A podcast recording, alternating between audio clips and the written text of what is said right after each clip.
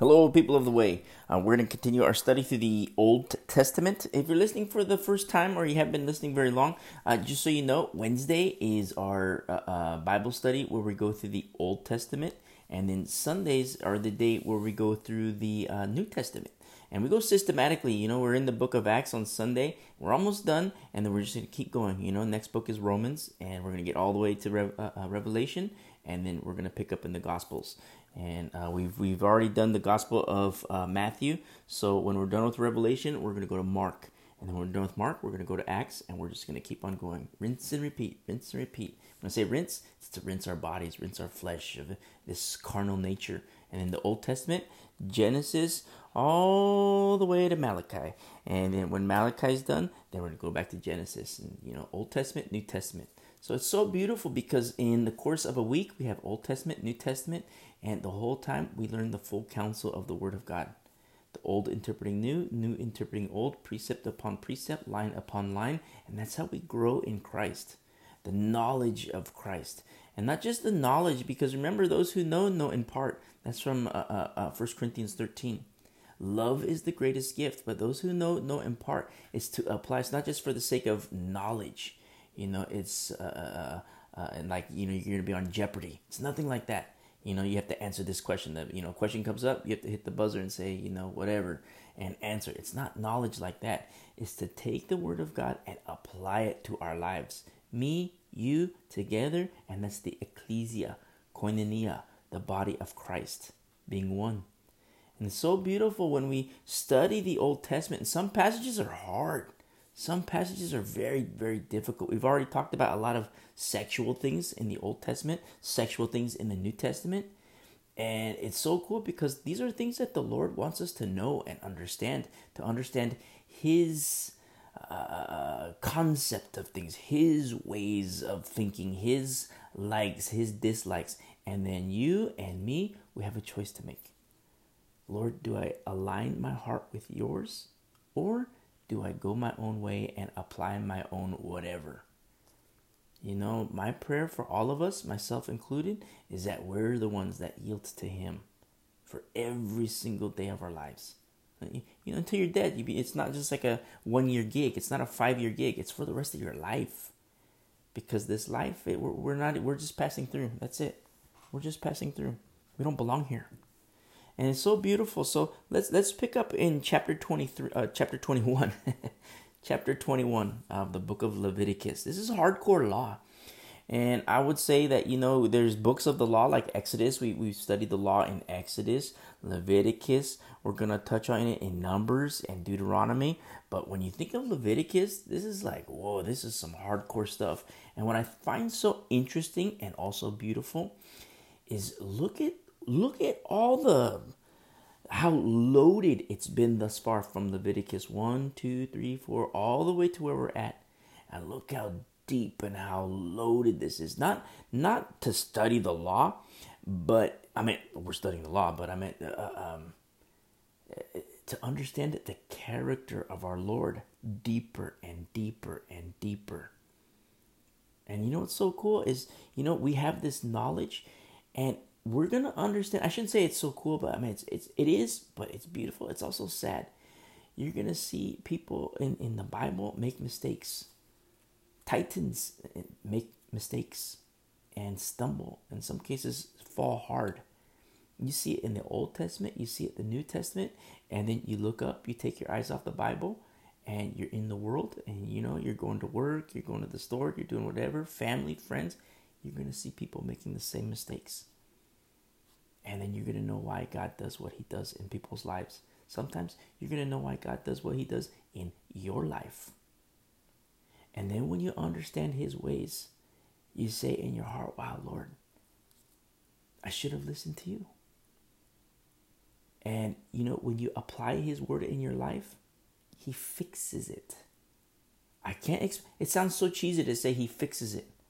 And I don't see mean cheesy, disrespectful to the Lord. I say cheesy because it's like, is it really that easy? Yes, it really is that easy. It's supernatural. You apply these teachings in your life, these precepts, holy precepts, not man made. These are holy. It's entirely supernatural. You apply his teachings in your life. You reckon the old man dead, the old woman dead, and supernaturally something happens. He fixes. He fixes everything. And then, you know, it's not like when he's done with you because he'll he'll keep growing you. But when you apply these things, then you'll be able to help others because you've taken the plank out of your own eye. Then you're able to counsel others when they say, "Hey, I have a problem. Hey, I have these issues. Hey, I have, you know, whatever's going on." And it's so beautiful. That's called ministry. You know, and you wait on the Lord because the Lord will tap on your heart and say, "Okay, you know, now I want to use you." You know, I've poured into you. Now it's time to pour out from you. Because you're not full of yourself, you're full of the Lord. You're new wineskin holding new wine, and you're at the brim. It's almost ready to be poured out. And the Lord will tap on your heart and say, Okay, now I want to use you to go over here. Now it's time for you to pour out. That's in His timing. And that's how He works Old Testament, New Testament. I have to say, in Leviticus 21, this is hardcore, hardcore, hardcore message for pastors, elders, Bible teachers, deacons, ministry leaders. If that's you, pay attention.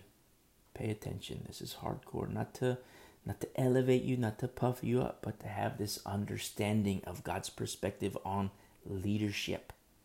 It's very important. Now, if it's not you, if you're, you know, you hear me say sometimes if you're a pulpit Christian or a, a, a pew Christian, when I say pulpit Christian, that encompasses ministry leaders, Bible teachers, elders, pastors.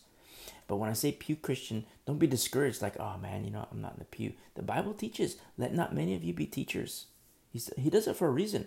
People don't listen to the Bible. We have teachers everywhere, you know, so called teachers. Do they teach sound doctrine? You know, do they teach uh, it's okay to go grave soaking? Do they teach you about holy laughter? You know, you hear me talk about grave soaking a lot because there's this new thing. It seems like every 10 years there's always something, maybe every five years, there's always something new creeping into the church. These are things that Paul warns us about. You know, eh, that uh, among the, when he has his Miletus meeting with the elders, you know, certain things will creep up. You know, wolves will come from the outside in, and wolves will you you'll turn into a wolf. He says that to the elders, to leadership. That's from our listen to our study in Acts 20. It's hardcore, hardcore message. And so it's it's crazy to when you hear me say like, you know, Pew Christian, don't be discouraged. It's not to say, oh, this isn't for you. It's not to say anything like that because you have no idea how the Lord is going to use you. Maybe you're a Pew Christian today. And then the Lord wants to use you, He'll tap on your heart and say, hey, I want you to teach the Bible. I want you to teach the Bible to little kids. I want you to teach the Bible to uh, uh, teenagers. I want you to teach the Bible to women. I want you to teach the Bible to a group of guys, to young teenager, teenage boys, you know, teenage girls. You know, I, I was, you know, if you're female, you know, teach to, you know, the teenage girls, you, whatever, females. But, you know, if you're an adult, like a male, you know, teach to, you know, a, a men's group, a little teenage men's group, you know, maybe the teenagers, with the old men, so that the you know the it's so beautiful when you see these things. That's ministry. The older the wisdom you know people who've been walking with the lord for a long time and they can you know uh, uh, minister to these young kids. And it's so beautiful when you see it happen. But you know Allah, i hate to say this and no disrespect to the lord because it's his, his church. You see there's a disconnect. A lot of people go out into crazy town you know, they start to teach about grave soaking. That's crazy. Big mainline denominations, mainline churches, huge, very popular, global. And grave soaking? That's garbage. And I say that because I know the Bible. Holy laughter? Pensacola? That's some crazy stuff. But remember what the Bible teaches judgment comes first in the house of God.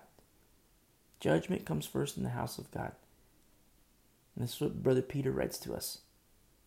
And so, you know, don't be discouraged if you're a Pew Christian because you have no idea how the Lord is going to use you.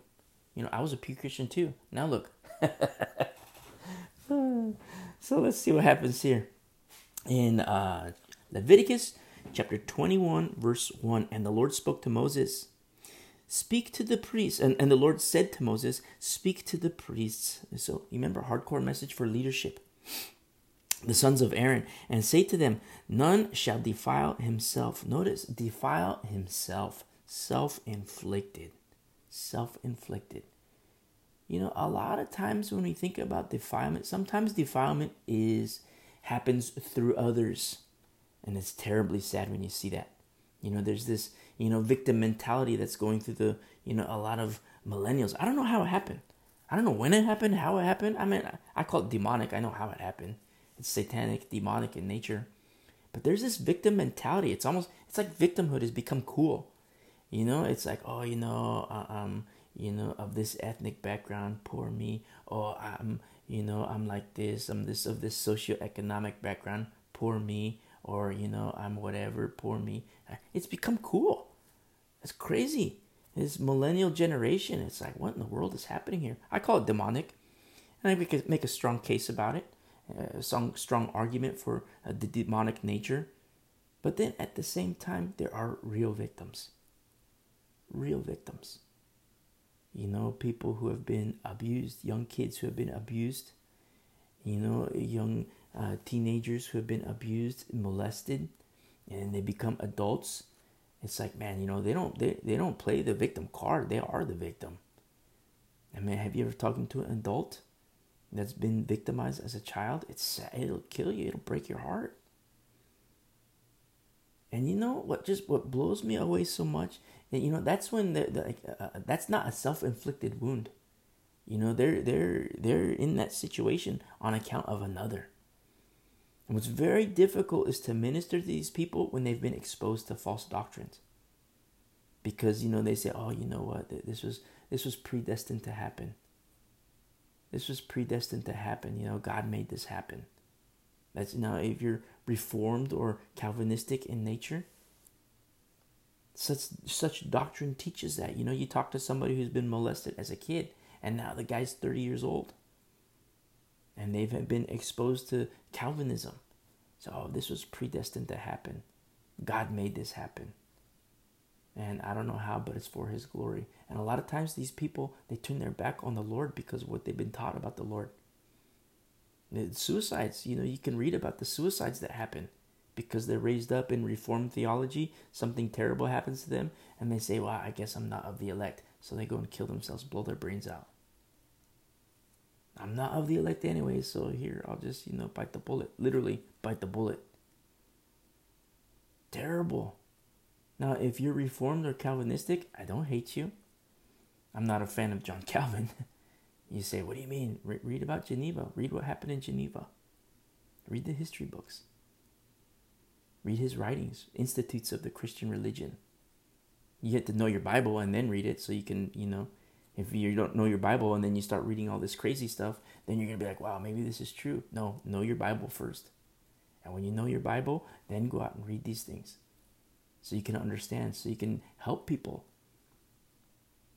to understand, wow, wow, this is wrong. This is crazy town. Like me when I watch TBN, Tricking Believers Nightly. I don't watch it for, you know, for uh, uh, edification.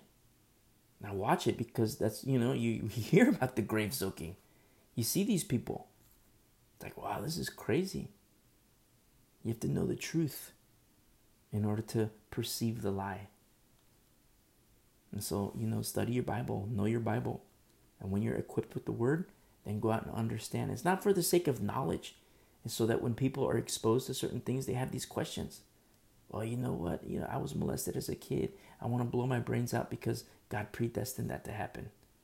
God made this happen. It's like, no, you're a victim, my friend. You're a victim of this guy's choices. You're a victim of this lady's choices. You're a victim of this pastor's choices, this elder's choices. Who's not an elder, who's not a pastor, they're wolves.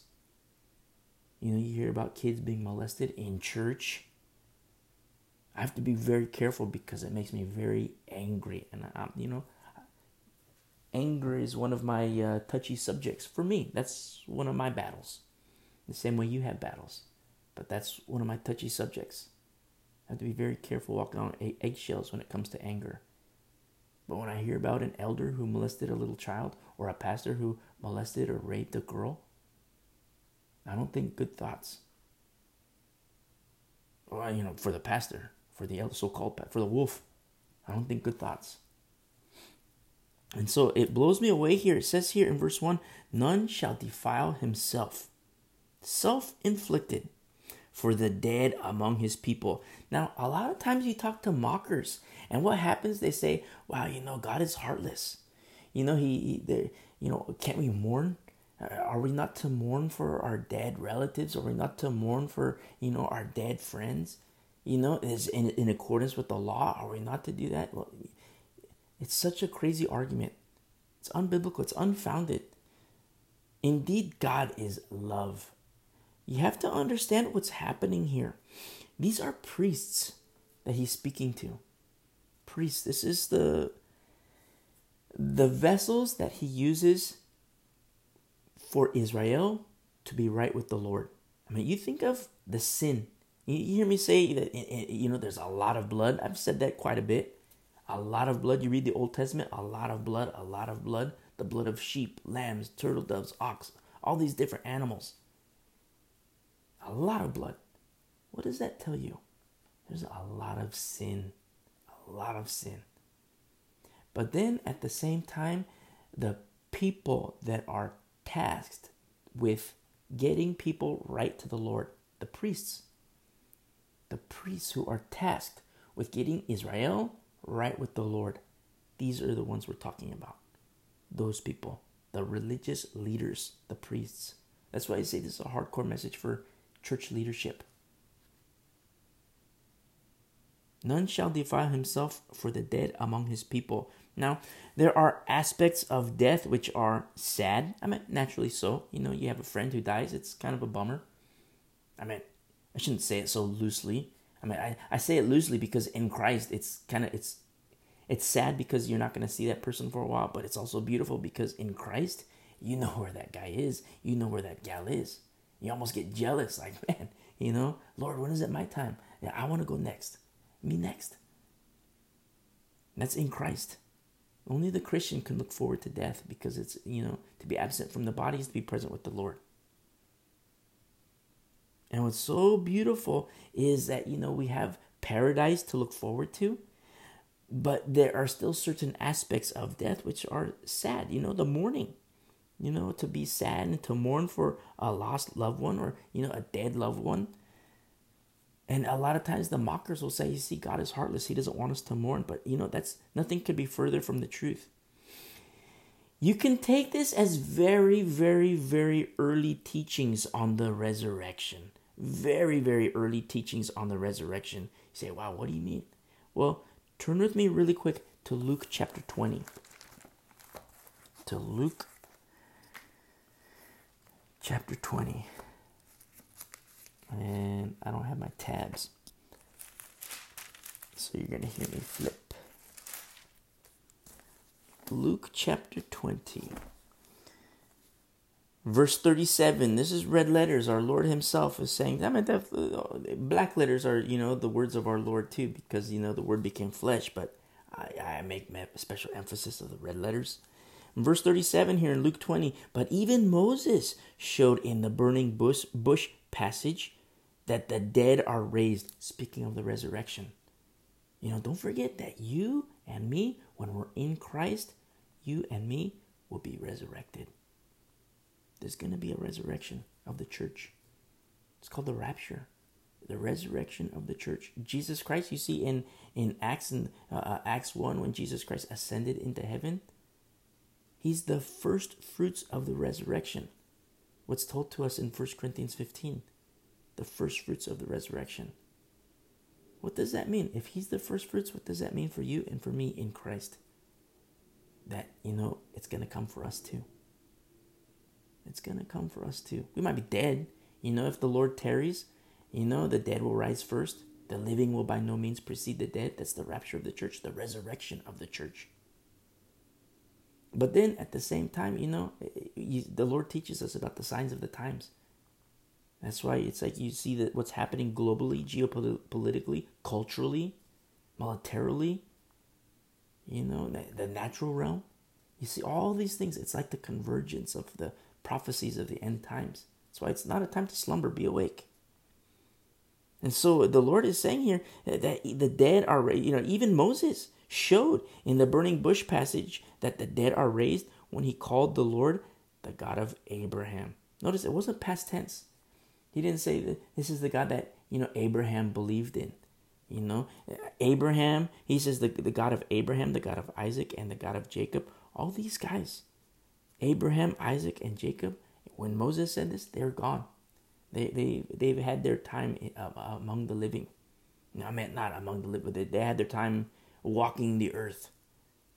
But look what happens here the God of Abraham, the God of Isaac, and the God of Jacob. Remember, the Lord says, I am who I am. When Moses says, Who do I tell the people sent me? He says, I am who I am. He didn't say, I was who I was. I'm going to be who I'm going to be. No, I am who I am. It's so beautiful because, you know, a lot of times people don't think, look what our Lord is saying here.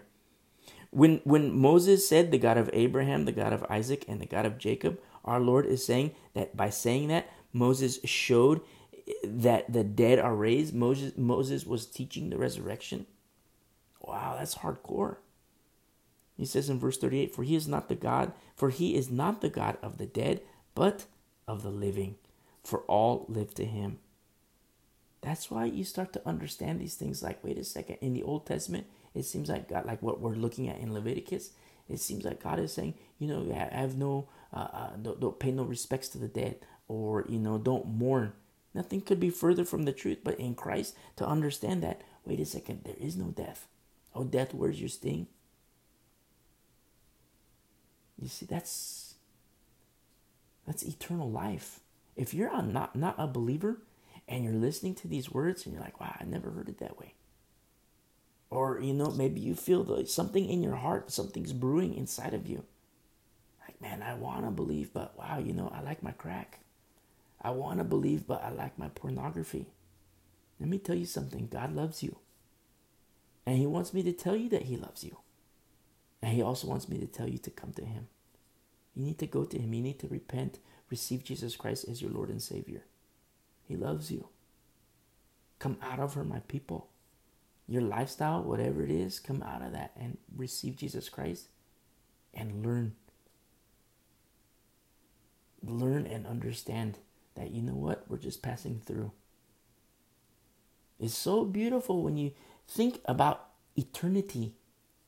Because, you know, as this world fades, it just, you know, it makes scripture ring even louder. And this world is indeed fading. So we go back to this passage in Leviticus 21. And what do we see here? It's like, wow, does that mean that, you know, if a priest can't, you know, be mourn for his family?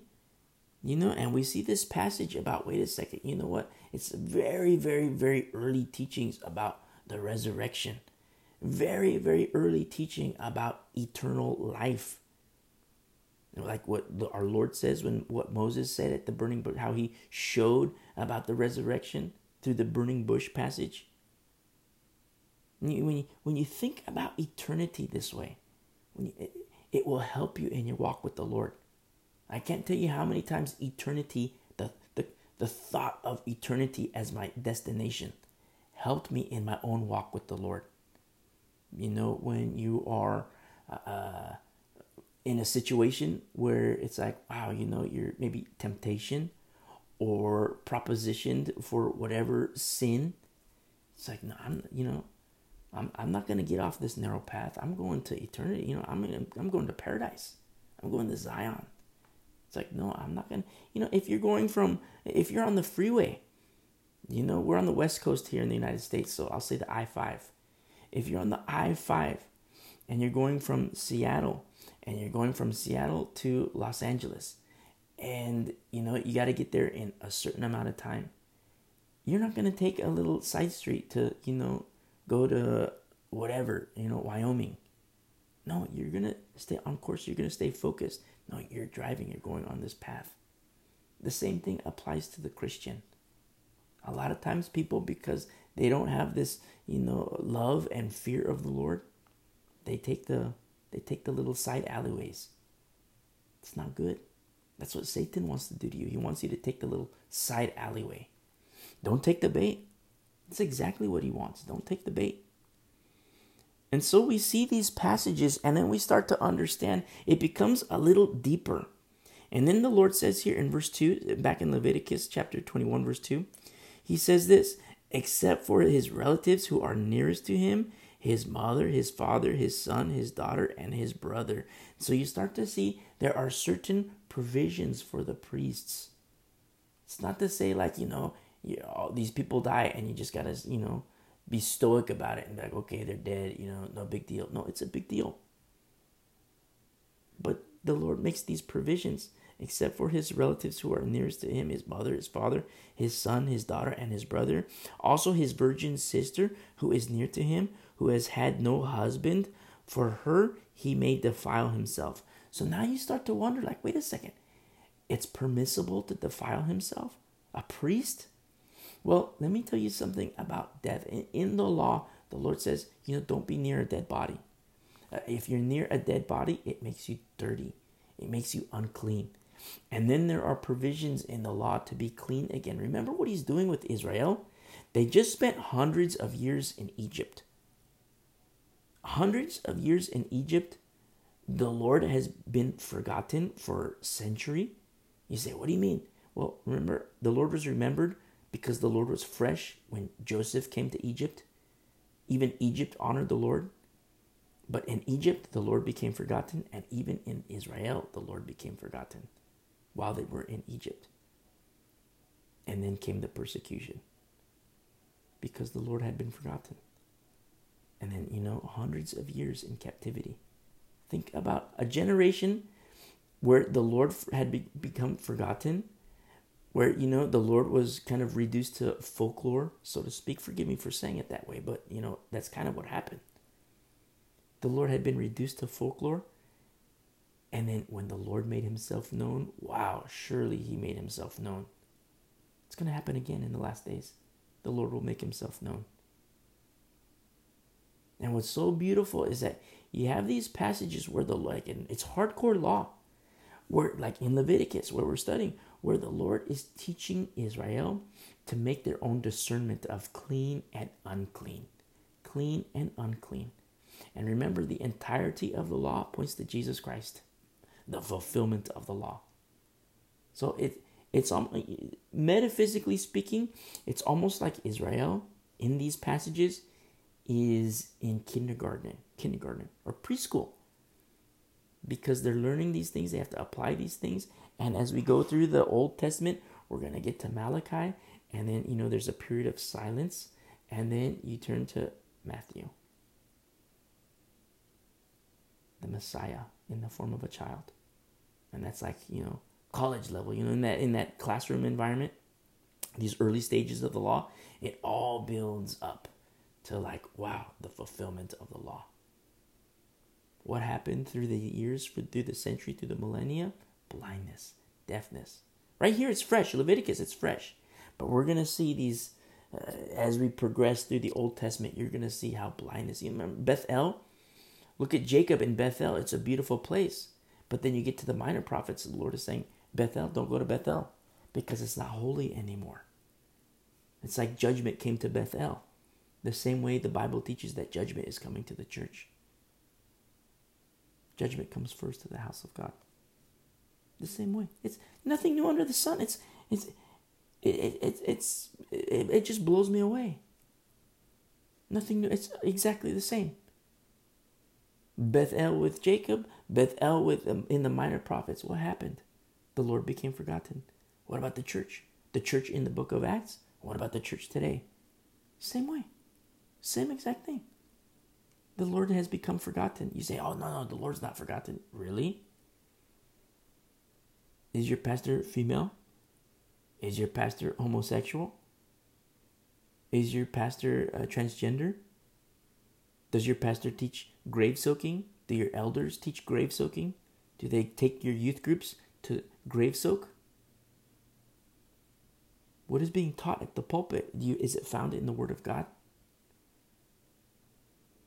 That's what I'm talking about. Seeker friendly movements, the emergent church, crazy doctrines, people who are saying it's okay to take the mark of the beast. You can take the mark of the beast and still be saved. That's what they're teaching. It's like the minor prophets in Bethel. Bethel is beautiful at the beginning. But at the minor prophets, don't go to Bethel. It's not holy anymore, anymore because the Lord has become forgotten. It's the same way. Church in the book of Acts, church today. Judgment. Judgment comes first to the house of God. And so look what happens here. You see these passages, and it's like the Lord makes these provisions. Well, wait a second. You know, like you can mourn your relatives. You know, look what happens here. You can, don't defile yourself for the dead among his people, except for his relatives who are nearest to him his mother, his father, his son, his daughter, his, and his brother, and also his virgin sister who is near to him, who has had no husband. For her he may defile himself. Now, you think about this, like the provision where it's okay to defile. Remember, it's not, it's unclean to be near a dead body and we're going to get into numbers like in numbers 19 uh, the, the cleansing process it includes a red heifer that's where the law comes a red heifer to, to, to, to take the to, to, to sacrifice the red heifer take the ashes and there's this process with water running water it's the process of cleansing what happens on the third day what happens on the seventh day this process for cleansing to be holy again for the priests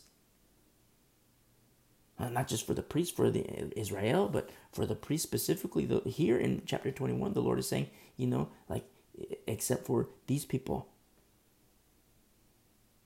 And, you know, speaking about the red heifer, you know, that's something that we're going to study in a little bit when we get into Numbers. But then at the same time, these are things that are happening now. The sacrifice of the red heifer, which hasn't happened for a very long time. And now the sacrifice of, you know, there's groups in Israel that are actively searching and actively uh, uh, uh, bioengineering red heifers to fulfill the law, to, to work in the, to, to do the works of the law in obedience to the law. Remember Israel? They're blind right now. Now there are messianic Jews who believe Jesus is the Messiah, but by and large, you know, a large portion, majority, they're blind. Blindness has come to Israel now. You know, it's not replacement theology. A lot of people, a lot of people, I can say names, but you know what? I'll reserve that for another time. Mainline denominations, popular pastors, they teach replacement theology. A lot of uh, coalition groups, they teach in replacement theology that God is done with Israel. That is garbage. God is not done with Israel. Remember, the root is, you know, the, the, the root it supports the branch. It's not the branch that holds the, uh, the, that supports the, the root. No, to provoke the Jews to jealousy, there was a focal point on the Gentiles. And that door of grace is closing. The fullness of the Gentiles, once that happens, then boom, you know, the fullness of the Gentiles, and then all of a sudden, Israel, focus back on Israel. And you see these passages where we have these deeper understandings.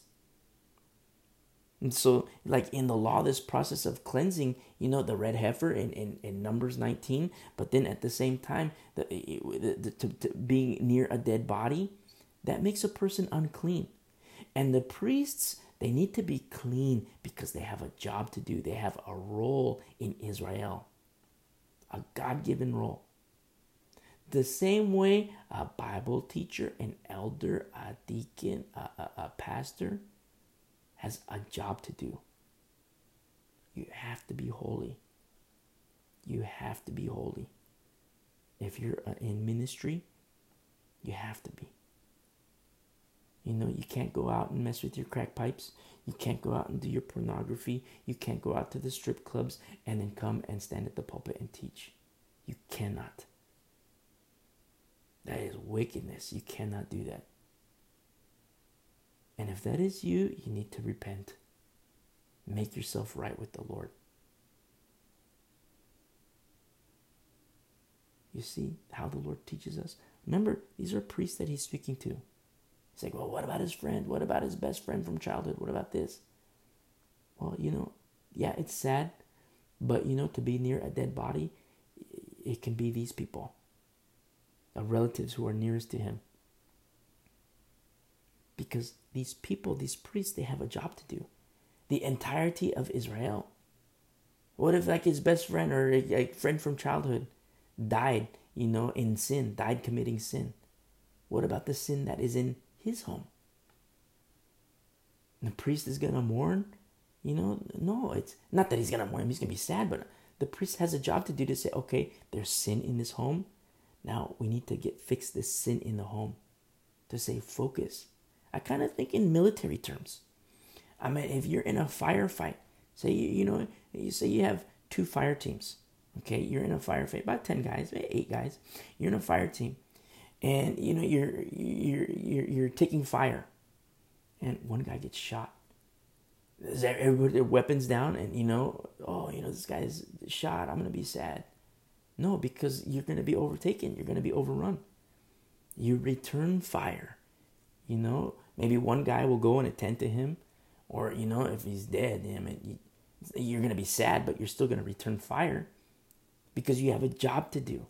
You have a role in the team. You have a role in, you know, in as two fire teams. you have a job to do. And you have to return fire. And you know, the time for mourning is later because you have a job to do. And that's how I think of the priests. It's like, you know, this other guy might die, a friend might die, this oh, distant relative, third cousin might die. It's not to say that, you know, that, you know, oh, just forget about them. No. He has a job to do, the priest. He has a role. These are special people. These are the vessels that the Lord uses to keep Israel clean with a lot of blood. it's important to understand this. If you're a ministry leader, there's something special about you. And I don't mean that to, bo- to, to, to boast or to, to, to, to, to inflate your ego. Deflate your ego. Put a nail in that and deflate that. Is to understand your role, understand your job. You have sheep, you have lambs. They have to be clean, and you have to gently clean them with the Word of God. And if you are dirty, that cannot happen. You know, it's not just about rules. Sometimes I speak hardcore about, you know, like if you're a pastor and you're on the crack pipe, you can't be a pastor. Or if you're a pastor or if you're an elder and you're going to strip clubs, you can't be an elder. If you're a, a, a, a pastor and you have pornography, if you're an elder and you're addicted to pornography, if you're doing your alcohol, you can't be a pastor. It's like, oh, that's too that's too rigid. You're too strict. No, it's not about strictness. It's about honoring the Lord. 100%. It's about obeying the Lord. Because, you know, if you're a dirty pastor, a dirty elder, a dirty Bible teacher, you know what happens? Lamb and sheep, they cannot be cleansed. Because of hypocrisy. You think of hypocrite as like, you know, think of hypocritical behavior hypocritical actions, hypocritical deeds, hypocritical thoughts. Say you have a church of 500 people, a church of 50 people, or a church of two, or a church of, you know, four. Say whatever. It could be four, 400, 4,000, 400,000. But say you're a hypocrite and you're doing your pornography, you're doing your drugs, you're doing your crack pipe, you're doing your meth, you're doing your going to strip clubs. If you teach, there's no power. There's no power at all. You're there's no power, zero. And if there's no power, there's zero power. Do you know what happens to the lamb and to the sheep? They come in dirty and because you're dirty, they're still dirty. They go out, they come in the door dirty, they go out the door dirty. I don't care whatever kind of twist you put on it. I don't care how you appeal to emotions. Whatever twist you put on it. A person comes in dirty, they go out dirty. No cleansing of the sheep, no cleansing of the flock, and they're not your flock. They're God's flock. You're just, you know, a temporary shepherd, so to speak. A temporary, you know, caretaker. Which you can you might even be a wolf. So sometimes I say things, it's like, wow, you know, that's so mean spirited. How can you say this against a pastor? You're so mean spirited. How can you say this about the elder? You're so mean spirited. How can you say this about Bible teachers? It's not mean spirit at all, it's obedience. Because there's a job to do. You know, just like that fire team example. You're receiving, you're on the receiving end of fire. What are you going to do? Bow down and cry? You know, wave the, the white flag? You know, your, your friend gets shot, blown to pieces. And you're going to start crying, you know, tend to him and be like, oh, you know. No, you're going to return fire because you're going to suffer more casualties. If not, you have a job to do. And the entire platoon, maybe you're just a little fire team, but the entire platoon, the entire battalion, they have a job to do. and you're the breach. You have to, you know, you have to make the breach. You have a job to do. So that's why I say this is a hardcore message for, you know, Bible teachers, elders, pastors. To understand you have a job to do. You know, you hear in, in uh, uh, uh, uh, we read in uh, Hebrews 12, you know, lay aside all those things that hinder us. How much more for pastors, elders, teachers, you know, Bible teachers, deacons, ministry leaders? How much more? Because you have a job to do. You have a role to play. I say you're special. It's not to puff you up, but you're special. If that's you, if you're a pulpit Christian and not a pew Christian, but a pulpit Christian, that's you. You're very, very special. Not to inflate you, but to deflate you. Because, you know, let not many of you be teachers, and it's a fearful thing to fall into the hands of the living God. I say that to, you know, instill fear in you.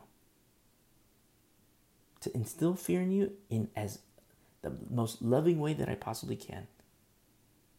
Because it's in complete and total obedience to Jesus Christ, the pastor of the church. And so look what happens here. So in the law, you have you know bury bury uh, uh, bury the dead, but there's uh, uh, if you're a priest, it's only the close family, only the close family. And there's other law that we're gonna study where it's like if you're exposed to a dead body, what has to be done? You know, the sacrifice, what has to be done with the red heifer, what has to be done with the, the running water, and then what happens on the third day, the seventh day, which we're to study. We'll get to there in Numbers 19. But you know, you hear Jesus Christ when he says, Let the dead bury their own. Let the dead bury their own. It's kind of interesting because turn with me really quick to Luke chapter 9. in Luke 9. What I like about my tabs is that I can quickly turn there, and when I quickly turn there, I take a sip of tea. So I don't have my tabs, but now I'm going to take a sip of tea.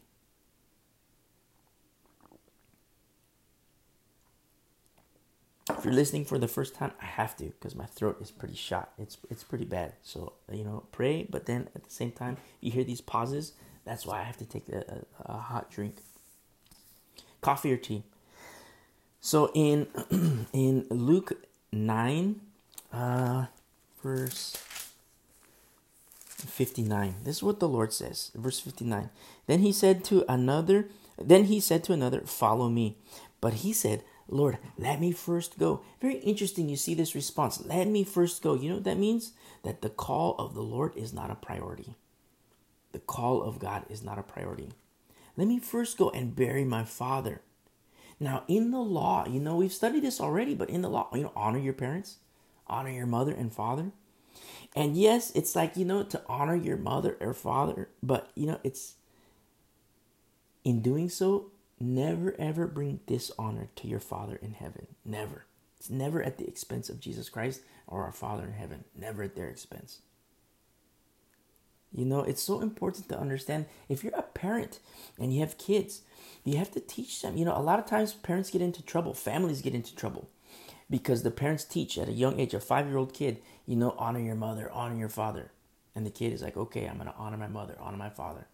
And then the kid is 10 years old, honor my mother, honor my father. Okay. 15 years old, honor my mother, honor my father. 20, honor my mother, honor my father. You know, 30, honor my mother, honor my father, you know, and then they leave home. If you're say you're in a liberal home and your kids leave at age 40 and you have a 40 year old kid finally leaving home, and it's like, okay, honor my mother, honor my father. You know what happens? Mommy and daddy become God. Mommy and daddy have become God. Because from age, a early age, they taught honor your mother, honor your father.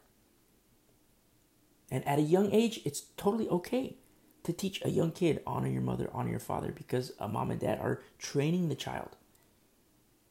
But I'll tell you a better way to tell a young girl, to tell a young boy, you know, hey, my son, hey, baby girl, honor your mother, honor your father, because it's honoring our Father in heaven. Make that little additive. I shouldn't say little additive, make that big additive. Hey, baby girl, honor me as your mom. Hey, baby girl, honor me as your dad because it's pleasing to Jesus Christ. Honor me as your mom, honor me as your dad, and you know, in so doing, you honor Jesus Christ. Because what's going to happen?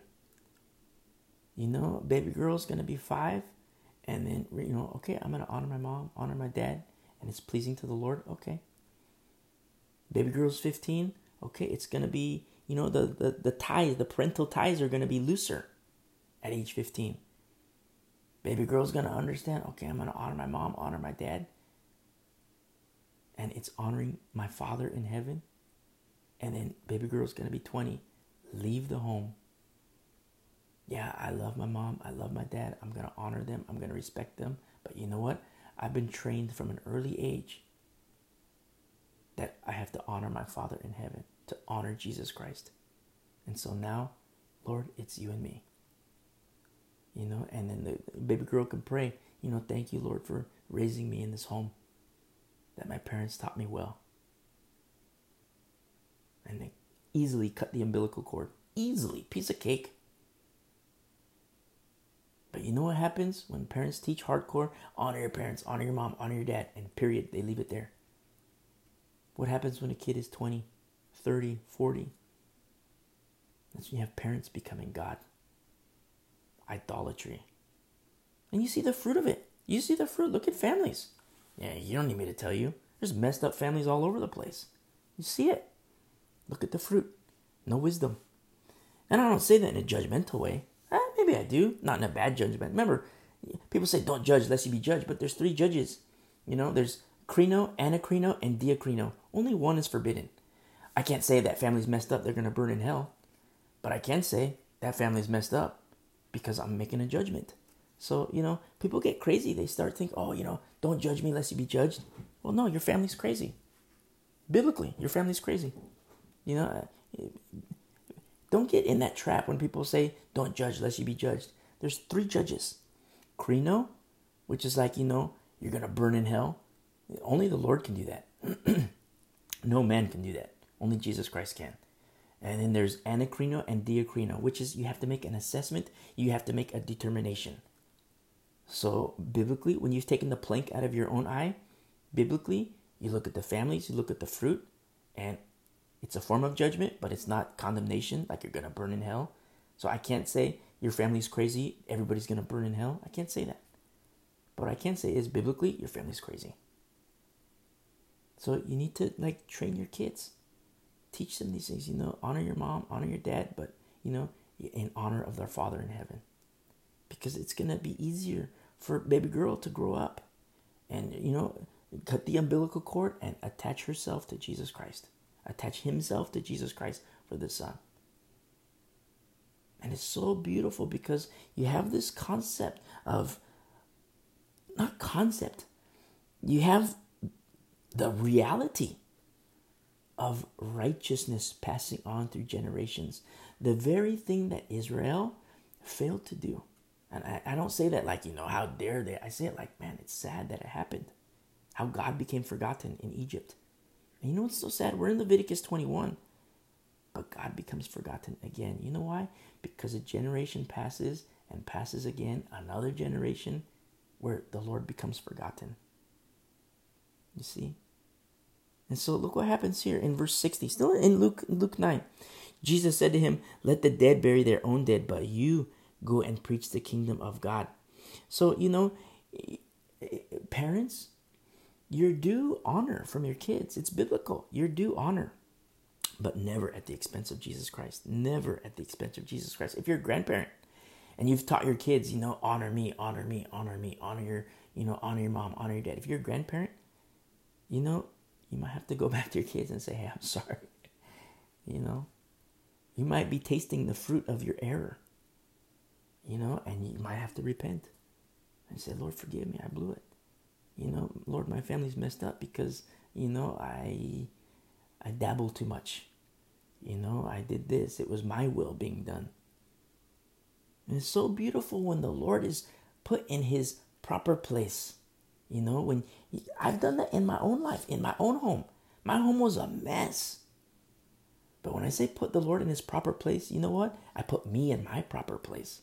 I get off the throne of my heart and then I place Jesus. Lord, you know, here my heart is. It's yours. Take it. Take it. The throne is yours.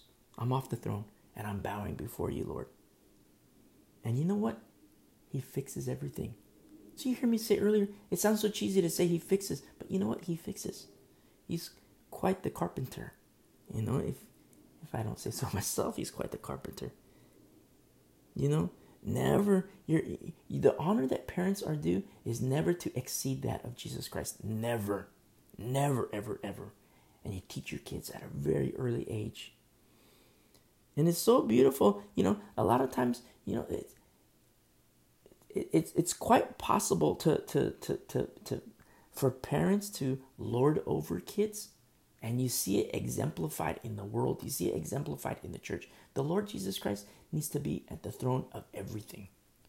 A dad, a mom, a kid, and the kids have trouble because they're kids. You have to teach them. And even in a church setting, the Lord is on the throne of the pastor, of the elder. Koinonia, ecclesia. Look what happens here in verse 61 still in Luke uh, 9 says and another also said Lord I will I will follow you but let me first go and bid them farewell who are at my house so it's like in one thing like in verse uh, uh, uh 59 it's family but here in verse 61 it's even closer family those who are in my house wow like immediate family but Jesus said to him no one having put his hand to the plow and looking back is fit for the kingdom of God whoa that is heavy not fit for the kingdom of God? Wow, that is heavy, heavy, heavy, heavy. And sometimes, you know, I get I get a lot of flack because, you know, I've been called a home wrecker. You know, oh, you're causing division in my home. And I used to not like that. You know, I, I'm not trying to do that. But you know what? If you want to go to your strip clubs, if you want to do your alcohol stuff, but your kid sees that error and wants to honor the Lord, you know, that's what fulfills what the Lord says. A man's enemies will be those in his own home. I don't want to cause division. It's not that I want to. I want unity in a home, but I want that unity to be Jesus Christ. That's what I want. That's what I desire. And if you want to go to your strip clubs, if you want to do your crack, and your children are want to honor the Lord, then okay. Then let the light in your home, let the salt in your home be in your kids. Look at wives. You know, uh, wives, you know, submit the husband, submit the husband, submit the husband. The husband goes off and does his crack, and the wife submits to that? No. You get all kinds of mess in the kids. The wife submits to Jesus Christ. No, it's kind of like you you know if you're a female and you're in that situation, you're stretched in both ways. You're stretched, you know, you know, you're you're, you're receiving a, a new wine in your new wineskin, and you're submitting to Jesus Christ. Your husband's gone off to crazy town, and you're holding him with one hand, and then you're holding on to the kids with the other. It's like a cross. You know, your arms are stretched out, holding on to the uh, a husband who's gone to crazy town, and holding on to the kids. Praise be to the Lord. In so doing, you save your husband and your kids. See how beautiful the Lord teaches us these things? Remember, this is some hardcore stuff what we're studying. Not stuff, hardcore truths. in Leviticus 21 and a very, very heavy emphasis on ministry leaders. Very heavy emphasis because you have a job to do. You know, you have a hardcore job to do. You have a task that the Lord wants you to do in keeping his flock clean, not dirty. They don't come to you dirty and leave dirty. They come to you dirty and you cleanse them as gently as you can. You cleanse them with the word of God. You cleanse them in prayer. You cleanse them in interceding. And you teach the word as best as you can. You teach the word in honoring the Lord, honoring Him. And so let's go back to Leviticus 21. So you read here, verse 3, it says that, you know, like, okay, there's so for her he may defile himself. It's like, wow, wait a second. Do I, you know, I, I bury the dead? You know, if you're a priest, it's like, okay, I bury dead. But then under grace, the Lord says, let the dead bury their own. You know what that is? That's a great fork in the road. There's the difference between the law and grace. The law and grace. There are some passages where we get to learn the character, we learn more about the character of our Lord. I shouldn't say some, there a lot, if not all. We learn more about the character of our Lord, but then at the same time, we're presented with these forks in the road. Sometimes decisions that you have to make to honor the Lord. And in this fork, it's the law and grace. And the law kills. We're going to study that hardcore in Romans. I say, does that mean the Lord is taking people uh, down a path that's going to kill them? No, He's teaching them to make the discernment of clean and unclean. And once they make that discernment, you go further down the path, and the Lord gives them a bridge. Capital B, He gives them Jesus Christ. That's why you heard me say earlier, it's like preschool and college. it's like a great lesson. Teaching. It was the priests who were the ones who should have known that Jesus Christ was the Messiah. But no, they didn't understand. You know, we studied the, we looked at Luke nine, uh, Luke twenty, Luke nine, and Luke twenty when Jesus Christ says Moses taught about, he showed the resurrection through you know when he says the God of Abraham, Isaac, and Jacob. He showed the resurrection. So you read passages of the Sadducees and Pharisees. Why did the Sadducees not Sadducees? Why do they not believe in the resurrection? At least the Pharisees. I'm not. I'm not. You know, pro law. But at least the Pharisees believed in the resurrection. That's why you see more Pharisees than Sadducees who became Christians in the early church. Pharisees were able to, you know, understand because of their uh, uh, uh, their leaning, their understanding, their belief in the resurrection. They were to, able to understand, you know, to transition from say first grade to second grade. You know, it was that transition was easier to make because of their belief in the resurrection and their understanding of these passages of the resurrection. It helped them, it was a tool for them to understand that Jesus is the Messiah. Because there were Pharisees who became Christians. Now, these Pharisees who became Christians, they also they also uh, attempted to impose, well, they did impose circumcision. And Paul had some major beef about that. Remember the council we studied in, in Acts? Paul, Peter, Barnabas, they had certain things to say. James, they had a lot of things to say about that. So there were Pharisees who became Christians. The Sadducees, you don't hear about Sadducees becoming Christians. Why? Because they were closed off to the resurrection. That's where doctrine can hurt you. You know, certain doctrine, because you're raised in a certain religious system, because you're raised in whatever system, you know, you're closed off. It closes you off to certain things. Oh, yeah, I don't believe that. My grandma taught me this, so, you know, she loved me and she looks after me. And she taught me that, you know, people, when they die, they go to purgatory. Oh, my dad loves you. Me, my dad loves me. So, you know, he taught me that when people die, we go to purgatory. And so I'm going to go to Mass and I'm going to pray for the Virgin Mary to go and rescue these people out of purgatory. Well, let me tell you something. If that's you, it's not in the Bible. It is not in the Holy Bible. It is not in Holy Scripture. The teaching on purgatory, the teaching on the Virgin Mary to go and rescue people out of purgatory. Now, Grandma might, you know, not might love you. She surely loves you. Well, maybe I'm, you know, I'm assuming Mom and Dad loved you. You know, surely they did. surely they were looking out for you. But what if they believed a lie? And they thought that they were teaching you the right thing. What if they believe the lie? Of course, you know I'm speaking of Catholicism. There is no purgatory. The Virgin Mary doesn't go into purgatory to rescue the dead people, re- rescue your relatives from hell. It's not in the Bible. You know what's in the Bible? It is appointed for man to die once and then judgment. Whoa, that's in the Bible. And Jesus Christ says, you know, have the blood of have the blood of Jesus Christ over the doorpost of your heart, and you know what happens? The plague will pass over you. Judgment will pass over you. Just like what happens in the Passover in Exodus. That's what the word teaches. So if you're a Catholic, you know what you need to do? You need to have the blood of Jesus Christ over the doorpost of your heart. You say, oh, yeah, I'm a Christian. I'm a Christian. Well, I mean a Christian in accordance with the Bible, not a so called Christian in parentheses, in accordance with the teachings of Rome. I mean, you go to church history, you read about church history, you see what happens in church history with, uh, you know, the, the, the early popes, Constantine. What a mess.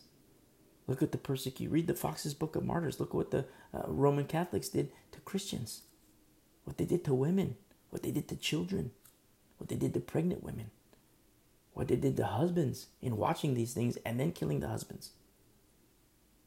Can you imagine a husband? You're a Christian. You're a Waldensian, and you're you know you're you follow Jesus Christ, and then all of a sudden you, you know you're, you're you're taken captive. You need to follow Rome, and if you don't follow Rome, say you're a husband. And then you have to watch what they do to your daughter to make you believe in, in the teachings of Roman Catholicism. Then you have to watch what they do to your wife. So your daughter's dead, your son's dead, you know, your baby is dead. Now you have to watch what they do to your wife. She's dead now. Now it's your turn. What are you going to do? Oh, I accept Rome. Don't hurt my wife. Oh, I accept Rome. I accept Catholicism. Or you, you know, stand for Jesus Christ, and then they kill you. So crazy. I mean, it's this is in the history books. You have to understand these things. So I say, you know, grandma loves you, mom and dad love you, but what if they were wrong? God loves you. He gave his only begotten son.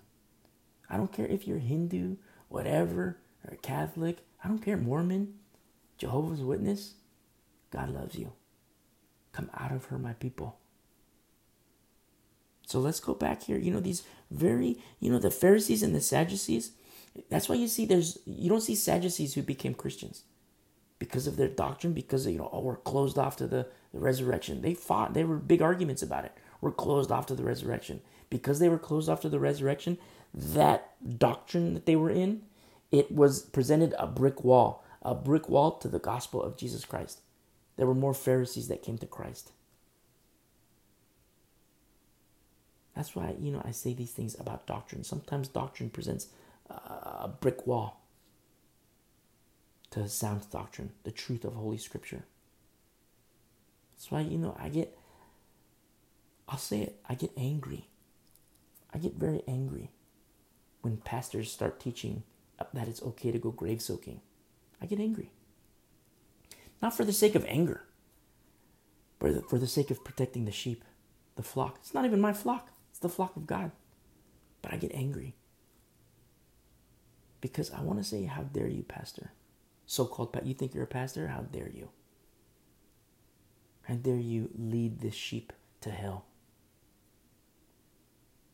How dare you teach and, and you know you teach and encourage an abomination necromancy? And you call it, you know, Jesus Christ, you call this Christianity? Woe to you, pastor. Woe to you, elder. So I get angry. I have to be very careful with anger. And, you know, if to further understand this concept of what I speak of, listen to our study in Acts 20. you'll know exactly what I mean. This is a hardcore passage for church leadership, Bible teachers, elders, pastors. And so look what happens here. In verse in chapter 21, Leviticus, verse um, 4 Otherwise, he shall not defile himself, being a chief man among his people, to profane himself. Notice it's self inflicted. And notice his role, he's a chief man among the people.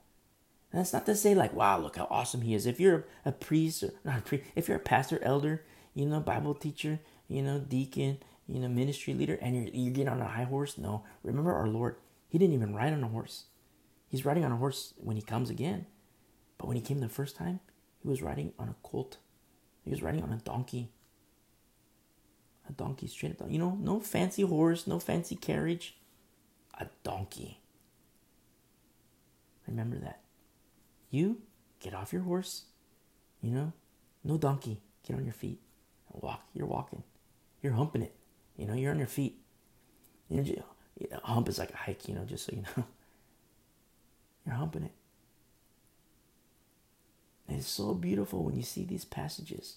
When our Lord comes, He's on His horse. He's already been glorified. He's already resurrected. He's already been glorified. So, on this side of eternity, it's like, man, you know, we're not glorified.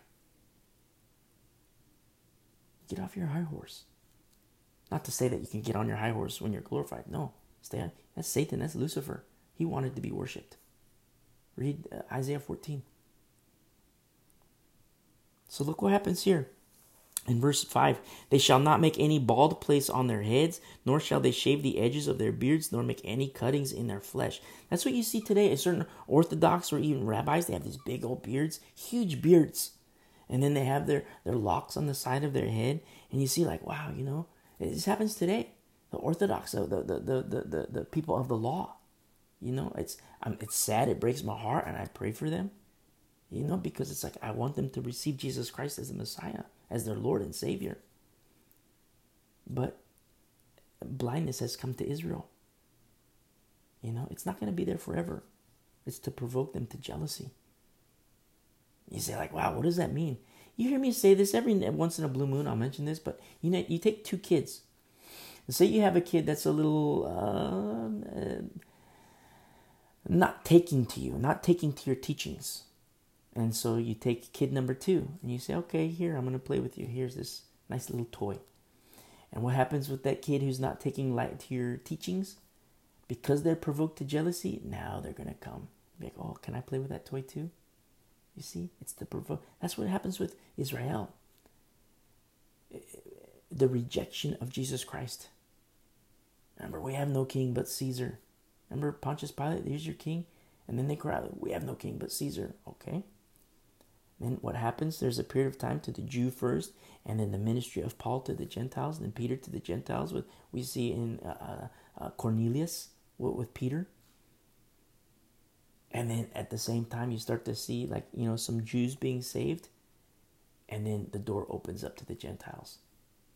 And the door today is open to the Gentiles but it's going to close. The fullness of the Gentiles, it's going to close. Why? To provoke the Jews to jealousy. And just like the, the, the, the kid I gave in that example who wasn't taking to the teachings, you have Israel who didn't take to the teachings of Jesus the Messiah. And now, because they've been provoked to jealousy, now, okay, come, let's learn again. Let's, that's what's going to happen. Read the prophecies, Zechariah 12, 13, and 14. Read the prophecies. It's going to happen. And so look what happens here in verse 6. And I love this chapter. If you're a ministry leader, if you're a pastor, elder, deacon, teacher, Bible teacher, you know, youth leader, highlight verse 6. I don't want to lord over your faith. And very rarely will I make mention of highlighting, but if you're in a, a, a pulpit Christian, highlight verse 6. And this is what the Lord says of the priests. They shall be holy to their God and not profane the name of their God.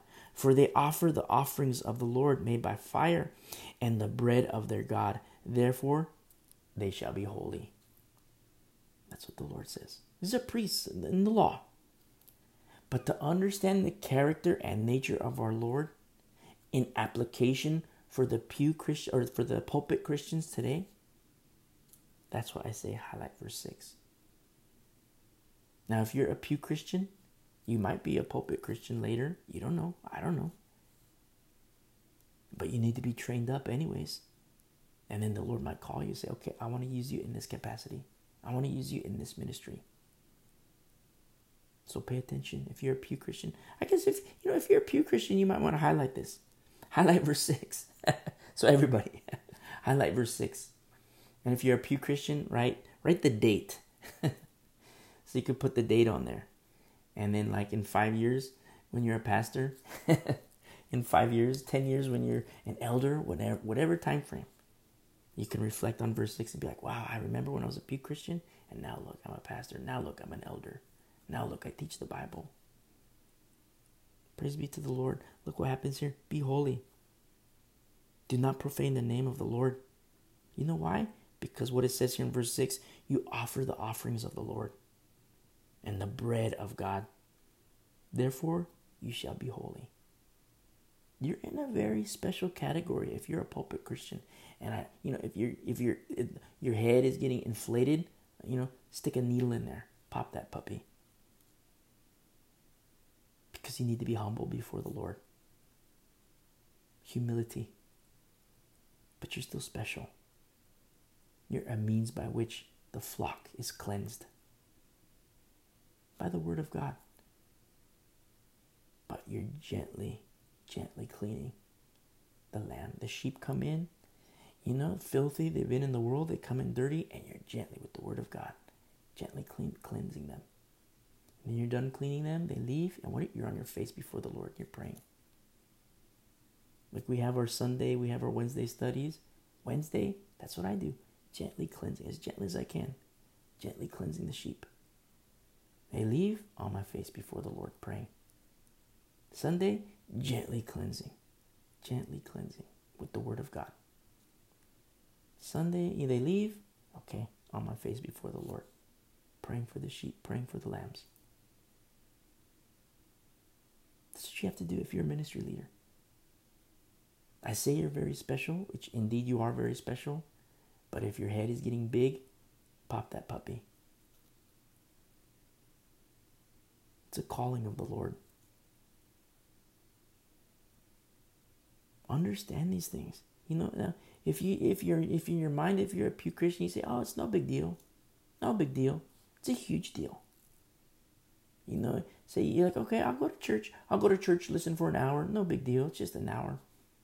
And when I'm done, I'll go out and, you know, do my sin later on.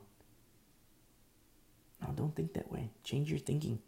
It's a huge deal. You know, you go to a restaurant. Say you go to a restaurant. You go to uh, Boston. Boston, Boston Harbor. Say you go to Boston Harbor, okay? You go to Boston Harbor, you go to a restaurant. And you get a fish and potatoes, a plate of fish and potatoes. You eat it, wow, it's beautiful. It tastes so good, it tastes delicious. Say it's an expensive plate, 200 bucks, $500 plate. Wow, it's expensive. So you have $500 plate. Then you go home, you relax, you go to sleep, your belly's nice and full, and you sleep like a baby. Or you can enjoy the meals and, oh, no big deal, it's just another meal. You go home, sleep like a baby. But let me tell you what you don't see. Say you, you go to the restaurant in Boston, Boston Harbor, Okay, Boston Harbor, fancy restaurant, you know, $500 plate. What you don't see is early that morning in Florida, on the coast of Florida, fishermen woke up at 3 in the morning. They caught, they went on in their boat, they caught the snapper. Fresh snapper, not, you know, not raised in a zoo, not raised in a, you know, a, a farm, a fish farm. You know, freshly caught ocean. So, you know, it's, it's caught, you know, they come back to harbor, come back to the, the land and, you know, unload the, the fish. And they have a team of people that, you know, pack it up, put it on ice, no freezing, put it on ice, and then they ship it to Boston. And then they have, you know, potatoes, best potatoes, best soil for potatoes in Maine. You know, a good, you know, whatever potato in Maine. And then early in the morning, everything's shipped. Everything shipped. At 2 p.m., everything arrives in, in, in, in Boston the truckers, you know, go to, to whatever port, whatever airport, whatever seaport, I don't know, whatever water, body of water connects to Boston. Everything is shipped. It goes to the restaurant. 2 p.m. Everything gets to the restaurant. Now, I'm just about fish and potatoes. There's other stuff. You know, what about the poultry? What about the meats? What about other ingredients? maybe from the world. Everything's brought in. And at 2 p.m., the, the restaurant crew, they start clean, they unload, they clean everything, kitchen prep to prepare the for the chefs, the sous chefs, all the whatever, the line of chefs. And so they prepare the food, cut, get everything in order. They cut and get everything portioned out for plates. Get everything portioned out. And then, you know, the, the restaurant opens at 5 p.m. Patrons start, you know, making their orders. And we got our first order, you know, fish and potatoes. Or uh, snapper. Snapper from Florida. Potatoes. The chef cooks it. I'm not just, you know, run of the mill chef. This is a world class and classically trained chef. The best, high, a two month wait list to, to, to even eat his food. And you go there and you eat the meal. Wow, it's a beautiful meal. You go home, you know, go to hotel, whatever, sleep like a baby, belly's nice and full. There's a lot of things you don't see. What you don't see is the fishermen in Florida. What you don't see are the farmers in Maine. There's a lot. What you don't see are the uh, the crew that packs everything, puts the fish on ice. What you don't see are the the pickers in in in, in Maine. You don't see the shippers. You don't see the drivers. You don't see all that. You don't see the kitchen staff. All you see is your fish and potatoes, and it's good. And I say this, it's like, wow, you know, it's like, wow, that's a $500 plate. That's expensive. Yeah, it's expensive. But even more so for the Word of God. Not it, it, incomparable. How much more with the Word of God? If you have this mentality like, oh yeah, I'll listen to the Bible for an hour, no big deal. I'll listen to Bible study for an hour, you know, 30 minutes, no big deal. Oh, the pastor goes longer than an hour. I'm going to talk to him and, you know, say, can you do it in 20 minutes? Can you do it in 30 minutes? And if you don't do it, I'm going to leave, which means if I leave, I'm going to take my money. I'm not going to tithe anymore. Right, let your money perish with you. Who cares about the money? It's about your soul. If you have this mentality, like, you know, it's no big deal, it's a huge deal. Because you listen to a sermon for an hour, you listen to a sermon for an hour and 20 minutes, give or take a couple hours. but there's a lot of things you don't see. What you don't see is that Bible teacher that is on his face before the Lord.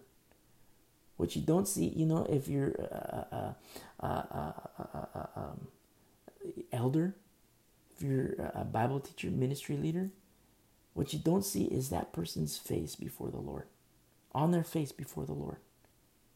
That person interceding for the flock, that person in the Word, that person not being a hypocrite, not, you know, okay, bye sheep, they leave, and then all of a sudden you're like off to your strip clubs.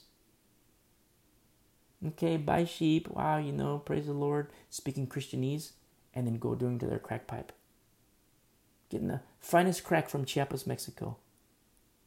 You don't see that. Not with the godly. You see it with the perishing, but you don't see it with the godly. So you listen to a sermon for an hour, it's like, wow, you know, you know, that there's that aspect. But if ever in your mind you think it's no big deal, it's a huge deal. Because there's a lot that you don't see. You know, pray for your pastors, pray for your Bible teachers. Because what you see is hypocrisy all over the place. And where you see hypocrisy, you see hypocrisy among the perishing. But even still, you know, just like Elijah, the Lord told Elijah there are 7,000 who have not bowed the knee to Baal. Where are the godly? Where are the godly pastors, elders, Bible teachers, ministry leaders? And if that's you, if you're a pastor, if you're an elder, and you don't pray before a sermon. You need to pray. You need to seek the will of the Lord, the face of the Lord. If you're a pastor, elder, Bible teacher, and you go to, you know, the web and you download sermon notes and you print it out and you teach no study in the Bible, you need to repent. Possibly even step down. But you need to repent for sure. Because there's a flock, not yours, God's people. They need to be cleansed by the word of God. They need to be equipped with the Word of God. They need to be taught by the Word of God. And from time to time, they need to be chastised with the Word of God. People don't like that, the chastisement of the Word of God. But it's biblical. That's why people get away. You know, sexual sin, pedophilia. You know, you have these uh, uh, adult pastors who molest little 10 year old boys, 10 year old girls. I have to be very, very careful because I don't want to do good things to these people. They get away with it. Why? Because everybody said, oh, let's just love on them. Let's just love and let God take care of the rest. Well, you know what's better? To let God take care of it through you. Because if He takes care of it in the life to come, you're going to burn in hell. Such a person can never be a pastor, never be an elder, a molester. That's what he does to the flock. It's it doesn't work that way. It's all crazy doctrines. Crazy doctrines the world that we live in. Look at the church. Remember, judgment comes first in the house of God. But verse 6 they shall be holy to their God and not profane the name of their God, and they for they offer the offerings of the Lord made by fire and the bread of their God. Therefore they shall be holy. Highlight verse 6. Verse 7 They shall not take a wife who is a harlot, translates as a whore.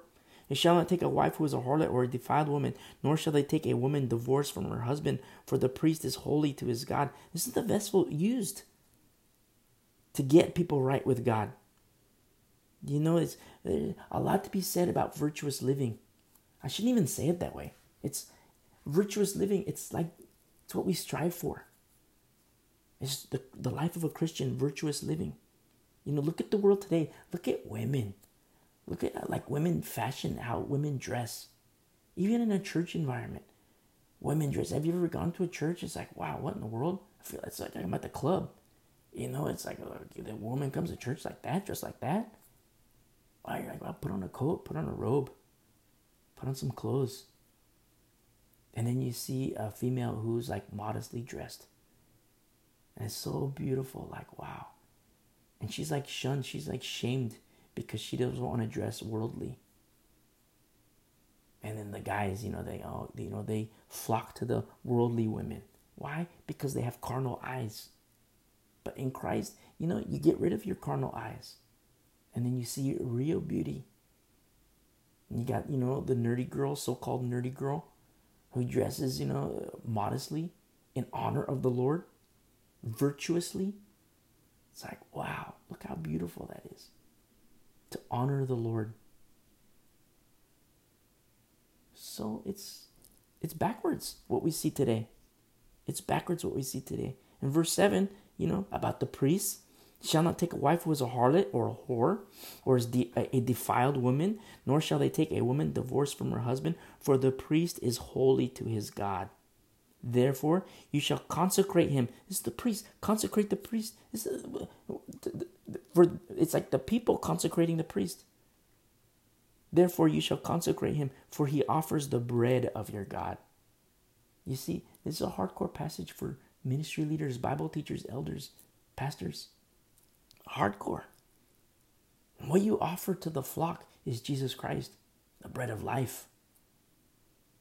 He shall be holy to you, for I the I, the Lord, who sanctify you, am holy. Now, I have to say something about pride. If you're a Bible teacher, pastor, elder, deacon, ministry leader, you can't be prideful. Yeah, you're special because of the job you have to do, you know, but the closer you get to Jesus Christ, you know how Moses says, Be holy, for the Lord is holy. Brother Peter says, Be holy, for the Lord is holy. And you say, Okay, I'm going to, you know, take the cue of Moses, take the cue of Peter, and be holy, for the Lord is holy you do that, the more people will hate you. You have more people hate you than ever. You know, you think of the mega churches, you know how easy it is to have a mega church? How super, super, super easy it has it is to have a mega church. I'll tell you, this is what you do if you want a mega church. Uh, you take a venue. You, certain places are cheaper. If you're like in Los Angeles, it's going to be more expensive, but I'll, I'll use an average figure. You take a venue, large venue and you rent it out $20,000 for a weekend, 20K. So you're 20K deep just for the venue. And you have a big environment, like a big warehouse or outdoor amphitheater, whatever, 20,000 for the weekend. And then you hire a band, you know, 20,000, another 20,000. Let's say it's a good band, so another 20K, maybe 10K, depending on the quality of band, quality music. So right now you're 30, 40k deep. Then you you know you have the logistical expenses. So say you're another 10,000, another 20k deep. So in total 50 to 60,000. So that's how deep you are. And then you know, part of that logistical expense is the notification to notify people, you know, mailers, you know, uh, blitz on the internet, blitz through churches and say, yeah, we're going to have this event here. Man, this band is going to be here. And then you have it Friday, Saturday, Sunday, you have this event. People come, masses of people, and then you pass around an offering plate, so called offering plate. And the first time, you know, you, Friday, offering plate in the beginning, offering plate at the end. Saturday, offering plate at the beginning, offering plate at the end. The end, uh, Sunday, offering plate at the beginning, offering plate at the end. So you're say 50k, 50k deep. By the Sunday, by Sunday, you count everything, you're gonna be in the black already. You would have made up your profits. That's how you start a megachurch. That's how you do megachurch's business. So you have a lot of people, but you know what? No God. No Jesus. What do you want? You have uh, mammon. Yeah, a lot of people, and your God is mammon. But where's Jesus Christ? Where's the Lord? That's what I want to know. Where's the Lord? You know, in Revelation, you know, uh, I stand at the door and knock, and if you hear me, I will come in.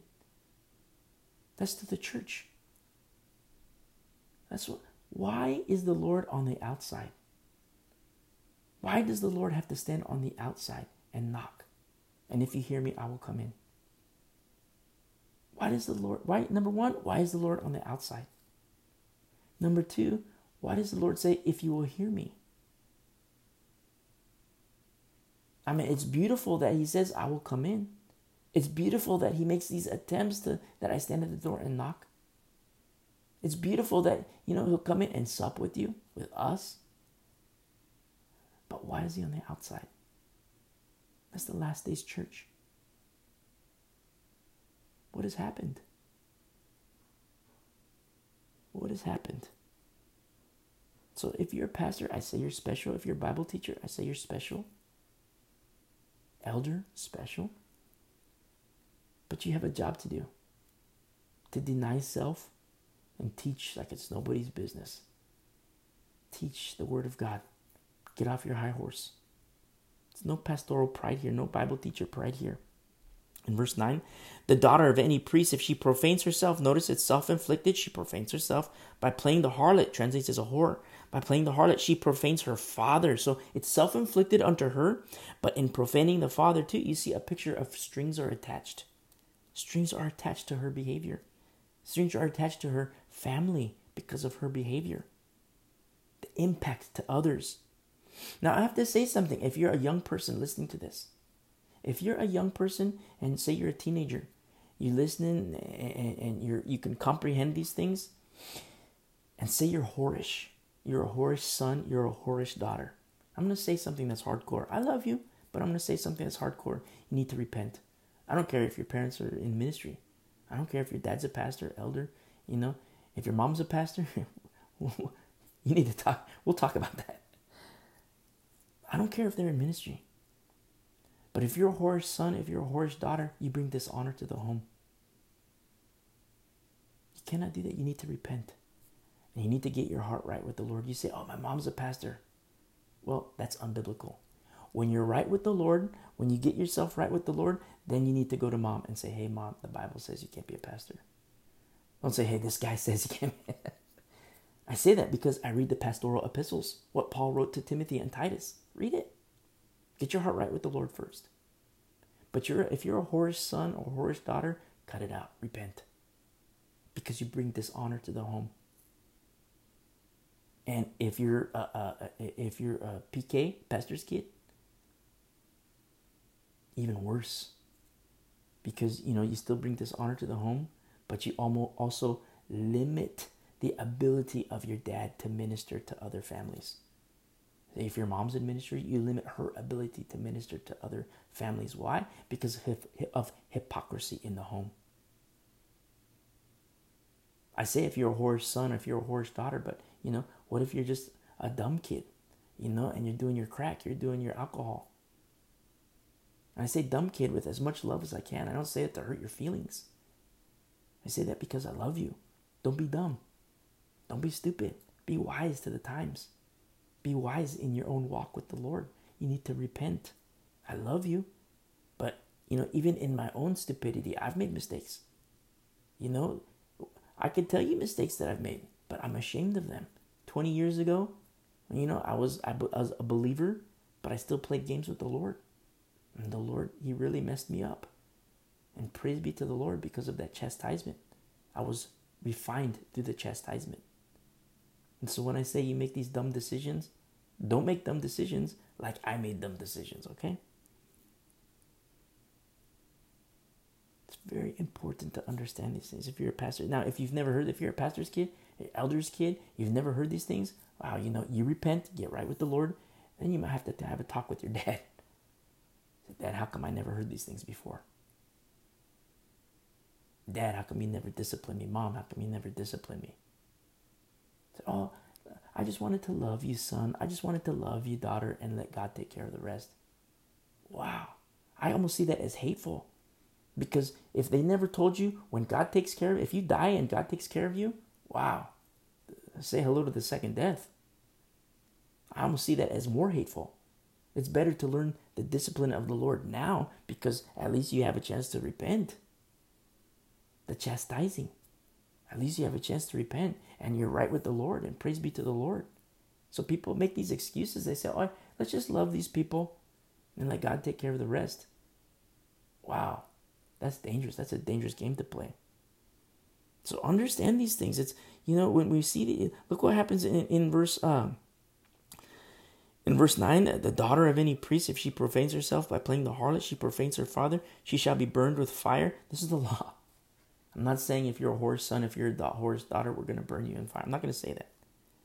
But you get a picture of God's perspective on things. Remember, God never changes. People say, wow, are you saying that I should be burnt? Not at all. I'm saying that you need to come to Jesus Christ. That's why I love Jesus Christ so much. You know why? Because I should be burned. I should be stoned. I should be on the cross. I should be dead. But I love Jesus Christ so much because I'm alive in Him. The same way you can have life in Him. so you're a horse son, horse daughter, repent, to be alive. You know, you've never heard this before. Say you're a kid, you've never heard these teachings before. Well, you are now. And because you know, you have to make a choice. In verse 10, he who is the high priest among his brethren. This is the first time you see high priest, the word high priest in the book of Leviticus. There are duties tasked to the high priest, which we read about and studied. But this is the first time you see high priest mentioned in the book of Leviticus. I think that's so powerful because you have this major, major hardcore book of the law, Leviticus. Very, very little mention of a high priest. Very one mention of the word high priest. You know why? Because it leaves wanting. It leaves room for desire. And you know what? The real high priest in the order of Melchizedek. Jesus Christ. That's what I love so much about these loopholes in the law. Room for wanting. In verse 10, he who is the high priest among his brethren, on whom on whose head the anointing oil was poured, and who is consecrated to wear the garments, shall not uncover his head nor tear his clothes. Whoa, this is hardcore. Does this hearken any any remembrance to your mind? Turn with me really quick to Matthew 26. Matthew 26.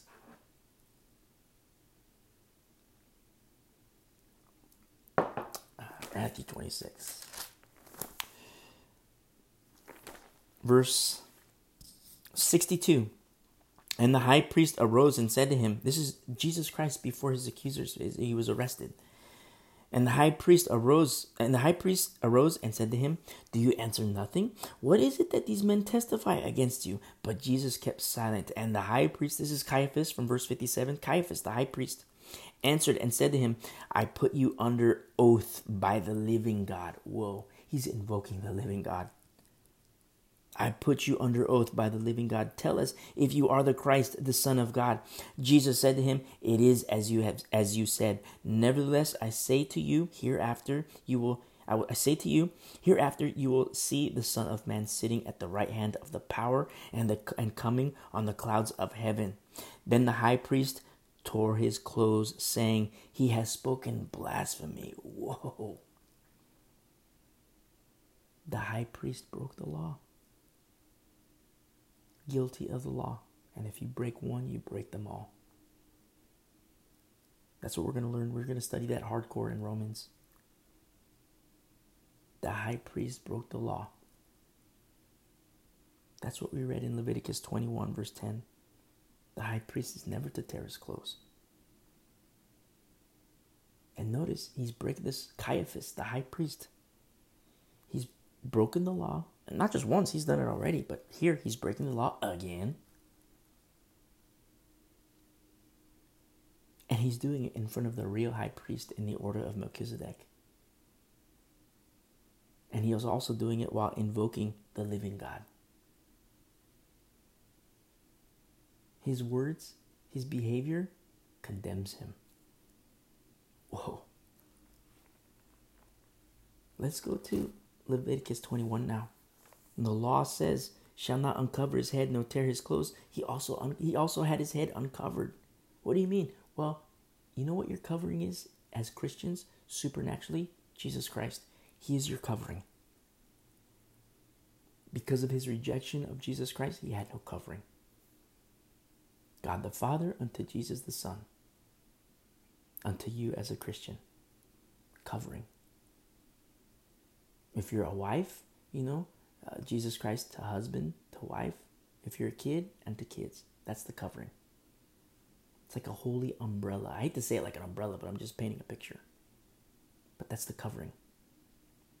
If you're a wife and your husband's a crackhead, you know, you have to hold on to your husband. You're, you don't submit to your husband, you submit to Jesus Christ. You become a covering for your husband. You're also a covering for your kids because you save the husband and the kids. That's that's that's how it works. That's the holy recipe. Now, I'm not a psychoanalyst. I, I, I'm not gonna sit down and analyze and say, well, you know, it's supernatural. It's 100% supernatural. It's, it can't be uh, understood by carnal minds because it is discerned supernaturally by the Holy Spirit. It's the holy recipe. You do this, you follow this order, and all will be well with you a lot of times wives get into trouble because they're taught by you know these so-called pastors wife submit to your husband. Yeah, it's a biblical truth. Submit to your husband. There's also a little disclaimer there. Submit to your husband when your husband is submitting to jesus christ. You know husbands go off and do their strip club stuff and then they expect their wife to perform a certain way sexually. And the wife in submission okay i'm going to use my body and defile my body the unnatural use of the human body, which it's completely possible. We studied that last week. In you know, we've studied that actually quite a bit in, in Leviticus, the unnatural use of the human body sexually. And wives, they submit to their husbands and they do all kinds of disgusting, you know, sexual things because their husbands have they gone to crazy town. Or the husband becomes a crackhead and say, Wife, you have to submit to me, let's do this crack. Wife, you have to submit to me. Go to this corner, and buy crack. Bring it home to me. And the wife is like a robot, you know, like a servant to her husband. That's not biblical submission. Wives, submit to your husband when your husband is submitting to Jesus Christ. Your husband goes off to crack, your husband goes off to, you know, the strip clubs, does all this stuff. No, you submit to Jesus Christ, wife. You now become a covering. Because your husband has abdicated his responsibility, his God given responsibility, you are now the covering for your husband. And in so doing, you save your husband and you save your kids. You can save your husband, I should say. But he has to make his choice. But you become the covering for your husband. That's not to say that your, your husband now has to submit to you. No, you're a covering for your husband. The Lord will deal with your husband. And the Lord has his way of messing husbands up. And I tell you from experience, he can really mess up a husband. you know, for his glory. And so let's look what happens here. In verse 11, nor shall he go near any dead body. Now I'm going to pause here and, and say a little warning before I continue this verse. I love you. That's my warning. It's not a warning, it's a special, you know, a little additive to what I'm going to say because I might hurt your feelings. Here we go. The last part of verse 11. Nor defile himself for his father or mother. Now, I want you to highlight. I'm gonna. I don't want to lord over your faith, but I'm gonna make a strong recommendation that you highlight this last part in verse 11. Nor defile himself for his father or his mother. In life, you know, you heard me say earlier that you know, uh, uh, honor your parents, honor your mom, honor your dad. You know, it's it's biblical. Honor your mom, honor your dad. But what happens when mom's word? What happens when dad's word exceeds God's word. That's not good. You defile yourself if that's the case. In life, you have mom's words, dad's word, and then you have God's word. You have to choose. You have to choose. You know, it's it's not when, when mom's word and dad's word is greater than God's word, you defile yourself. Notice it's self-inflicted. How in the world can the Holy Spirit work through you if you are the one who's not letting the Holy Spirit work in you? It's self inflicted. I don't say that to like hammer a point home. And I, in one, sense, one sense, I do. I want this point to be hammered, but then at the same time, you know, it's like okay, I've done that. I, have I've, I've, uh, mom and dad were my God. You know, mom is my God, dad is my God. Well, you need to repent and surrender to Jesus Christ. Take the throne of your heart, empty it, and put Jesus Christ there and say, Lord, you know, here, I surrender to you. You must. Verse 11, this last part of verse 11 is hardcore. Nor defile himself for his father or his mother. Mom and dad go off into crazy town. Mom and dad want to go graves. What if mom and dad say, "Oh yeah, we're Christians. Hey son, hey daughter, baby girl, we're Christians. You know, come join us. We'll do this nice fellowship. Oh, and by the way, you know, we're gonna do this fun event. You know, we're gonna have the whole family. We're Christians. We're, it's okay. We're gonna do this. My pastor says it's okay. We're gonna go to this event. We're gonna go to the cemetery and we're gonna go grave so there was this you know this husband and wife couple they were so powerful in the lord they had a blessed ministry and we're going to go lay on their grave sites. They're dead now. They've been dead for 50 years, and we're going to go lay on their grave, site, grave sites. And the Holy Spirit will, will soak up the power of the Holy Spirit from their dead bodies. Let's go do it. My pastor says it's okay, sanctioned by the church. Let's go do it. Let me tell you something, son or daughter. Are you going to do that? Are you going to partake in that? Because if you do, verse 11 rings true defilement of self for mother, for father and mother. You have mama and daddy, daddy, mommy and daddy that go off in the crazy town. Love them, respect them, honor them.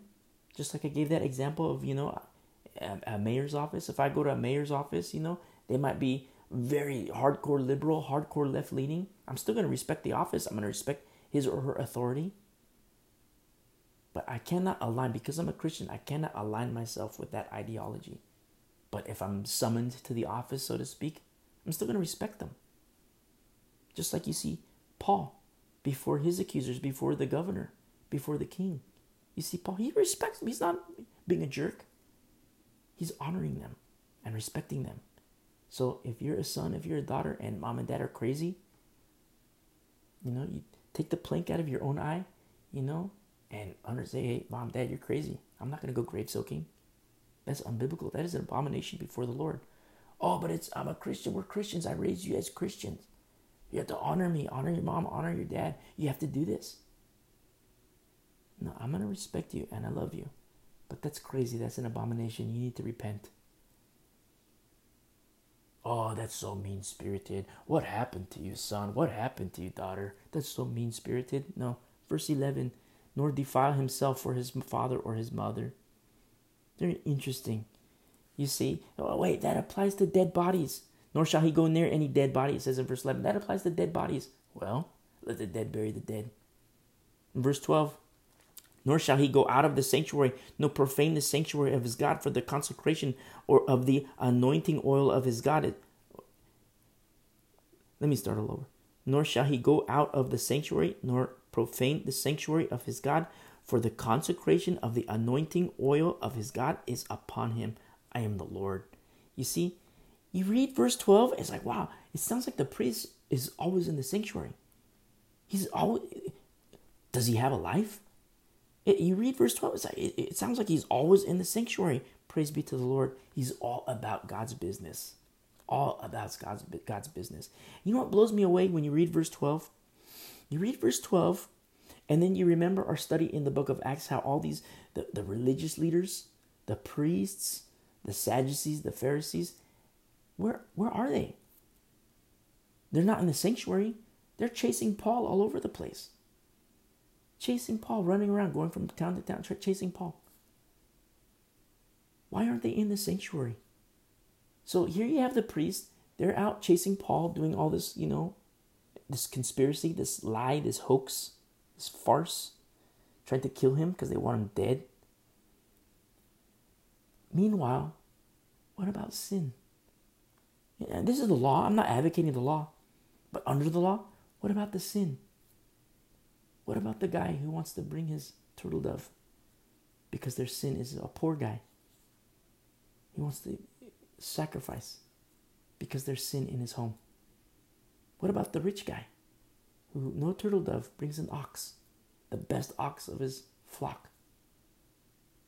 The best ox. And he wants to sacrifice because of sin in his, in his home. Meanwhile, you have the priests, the ones that are tasked with being in the sanctuary and making people clean in accordance with the law. They're out doing their business and they're not doing God's business. That's why they were blind. They were blind and deaf to the law. Remember Paul had to write to the church, people who wanted to go back to the law. He says, Do you not hear the law? And what does the law? The law speaks of Jesus Christ. Moses wrote about me, Jesus Christ said. It speaks points to Jesus Christ. I'm not advocating the law and giving that example, but you read verse 12 and it begs the question what in the world were these guys up to? Why were they chasing Paul all over the place? What about the turtle doves? What about the ox, the sheep, the, the, the, the, the, the animals for sacrifice? What about the blood as atonement for sin? Why weren't they in the sanctuary? Why weren't they studying? Why weren't they praying? Why weren't they interceding? Remember, they didn't have to work. They took money from the people because uh, the point of that whole thing wasn't so they could be freeloaders. It's so that they didn't have to go out and work, to go out and do a job. Because their job was to work in the sanctuary, to be in the sanctuary. Why were they chasing Paul everywhere? You see? And I'm not advocating the law and saying that. But they were blind and deaf. That's what I'm showing you. They were blind and deaf. And not just blind and deaf, breaking the law. The high priest, guilty. He broke the law. Caiaphas, the high priest. You know, the, the, when the, what we read in, in Matthew 26, he wasn't alone. It wasn't just Caiaphas and, and Jesus. Caiaphas was there with his council. Caiaphas was there with the Pharisees, with Sadducees, with scribes, elders of Israel. It was like a council of people, so called knowledgeable people, the elite, the, the, the, the establishment, the religious establishment. And Caiaphas, the high priest, was breaking the law. Was there not a Pharisee there? Was there not a Sadducee to say, um, Caiaphas, it is written, it is written, you shall not uncover your head or tear your clothes. And you just tore your clothes, Caiaphas. Was there not anybody there? No, Caiaphas had a bunch of yes men. The same way pastors today have a bunch of yes men elders. Instead of an elder saying, uh, Pastor, we shouldn't go grave soaking. It's not biblical. You have a bunch of yes men that say, okay, let's go grave soaking. Let's tell this family to go grave soaking. Let's take their kids grave soaking and then they call their kids, hey, yeah, we're going to have this nice Christian event, a nice church event. We're all going to go grave soaking. Don't defile yourself for your father and mother. It's hardcore, I know, but there's no other way to live. I've tried it both ways. And I tell you the truth, there's no other way to live. Let's look at verse in closing. Um,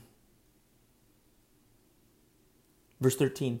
And he shall take a wife in her virginity. Look at verse 7. It's kind of like a reiteration of verse 7. Uh, re- repetition.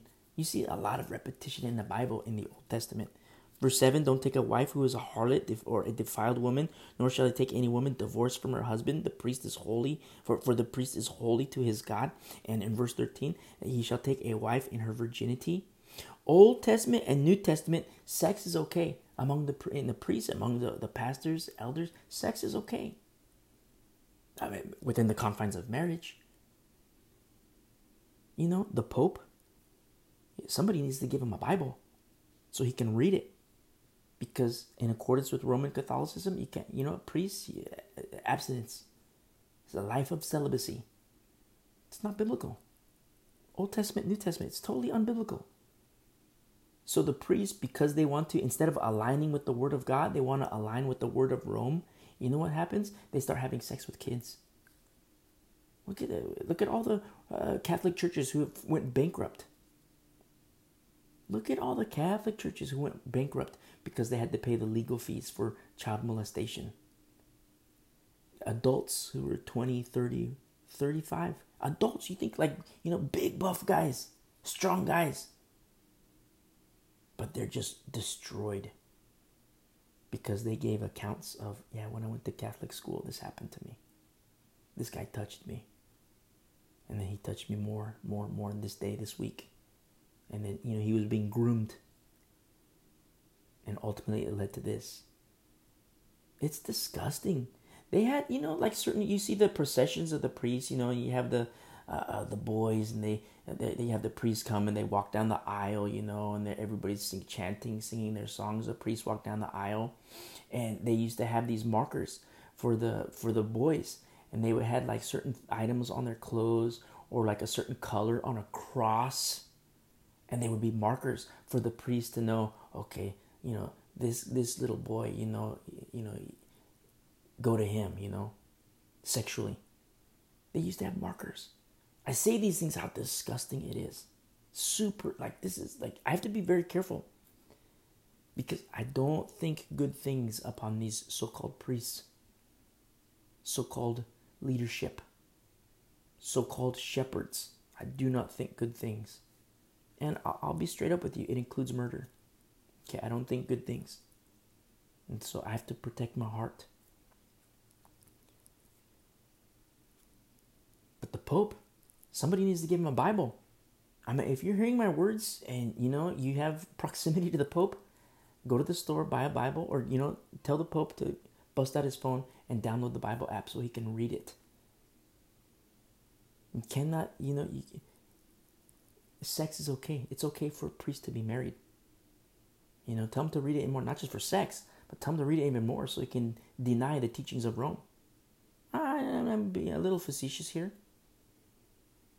but I'm just painting a picture here of the danger of Rome, the teachings of Rome, the danger of these religious systems, the religious establishment.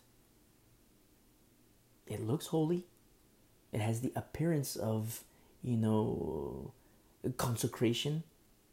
But you read the Bible, and consecration is much deeper. It's not the outward appearance. Consecration is it's in your heart. It's in your mind. What are you going to think about? What are you going to dwell on? You dwell on Zion? Do you dwell on paradise? Do you dwell on Jesus Christ? Do you pray for those who need Jesus Christ? Those who are afflicted? Pray for the persecuted church? Or are you thinking about your next hit of crack? Your next crack pipe? Your next uh, strip club? You see? Very hardcore message. Not you know, for the church entirety, but you know, a very heavy emphasis on Bible teachers, elders, pastors. And so look what happens here in verse Uh, 14 a widow or a divorced woman or a defiled woman or a harlot these he shall not marry but he shall take a virgin of his own people as a wife nor shall he profane his posterity among his people for i the lord sanctify him. You know what this is? Seed. Nor shall he profane his posterity his seed among his people. Don't profane your seed. If you're a man don't profane your seed. And you know we talked about semen a couple weeks ago what the law says about semen you know, I've talked with young boys, not young boys, but young men. I call them boys because they think they're men, but they're boys. You know, 20, 20 years old, 22, 23, 24. They think they're men, but they're really boys. Oh, yeah, you know what? Look, you know, it's okay. She's taking the pill. It's okay. She's on birth control. You know how that's even worse. That means the vet, you know, you're sexually active, and that means, you know, you do your thing, you know, and like, you know, the seed, you know, that whole process. I don't want to get graphic, but you know, that whole process. That means that that girl that you think is, you know, you love, you tell her you love, she is like a murder, like a tool of murder to your seed. Your seed is profaned, my friend. You need to repent. And I've had guys tell me, oh, but look at her. They turn out their phone, they show me the thing. Oh, but look at her. What, you think I'm going to be an idiot? Like, oh yeah, you're right. Yeah, you know, she looks this way, so okay, it's okay. That's idolatry. You want to place her over God? That's idolatry. You need to repent again. So repent for your sexual activity and then repent for your idolatry. Because you think it's okay to place her instead of God. Make excuses. Oh yeah, you know, but look at her. She's so cute. She looks like this. Oh yeah, it's okay. I'm to deny God for her. That's idolatry. You've created another God. Who is the Lord in your life? Men, don't profane your seed. Be holy. If you're a pastor, if you're an elder, a Bible teacher, and you have zero regard for your seed, you need to take a break. Take a break from ministry. And you need to repent, get your heart right with the Lord, and really ask yourself, you know, pray and seek the Lord, but you have to ask yourself a question. Is this really a calling or, you know, is this something that I just want to do for the sake of community? Lord, did you really call me or is this just something I wanted to do? You know, it, you have to get serious with the Lord, especially for these times. You know, the perilous times are here. They're not coming, they're here. Perilous times are here. And you know what? It's going to get worse and worse and worse and worse. And if you're a Bible teacher, an elder, a pastor, a deacon, a ministry leader, and you're wishy washy now, you're not equipped. You're not equipped to lead. You're a liability in the church. And I say that as, you know, I think of like the military. You know, say you're a non commissioned officer, you're an NCO, you're a corporal, you're a sergeant, and you're about to deploy, go to a hot zone. And, you know, the commanding officer, before you deploy, the commanding officer has a talk with you. You know, who are those in your squad? You know, do you have any issues with anybody in your squad? Say, yeah, you know, this this kid, he's he's just he's he's he's not fit. He he, he can't go. He's a liability. This is why he, he doesn't. He's not. He needs ex. You know, he needs more discipline. You can't beat it out of him. I meant, you know, militarily speaking, you can, but for the sake of deployment, you know, like it, it's a hot time right now and we're going tonight. And this guy can't go. Commanding officer says because he trusts you, you trust him, you have a good working relationship, a good relationship based on trust in performing the duties which are tasks and ensuring mission accomplishment. You have this strong relationship with your commanding officer. The officer says, okay. This sergeant, this corporal says that this guy's a liability, so he's a liability. Let's get him out. Kick him out. He's a liability to the team. People are more inclined to die with this guy in the unit. So he's out of the unit. Let's kick him out. Because he's a liability, he can't go on the front lines. He can't go out and fight.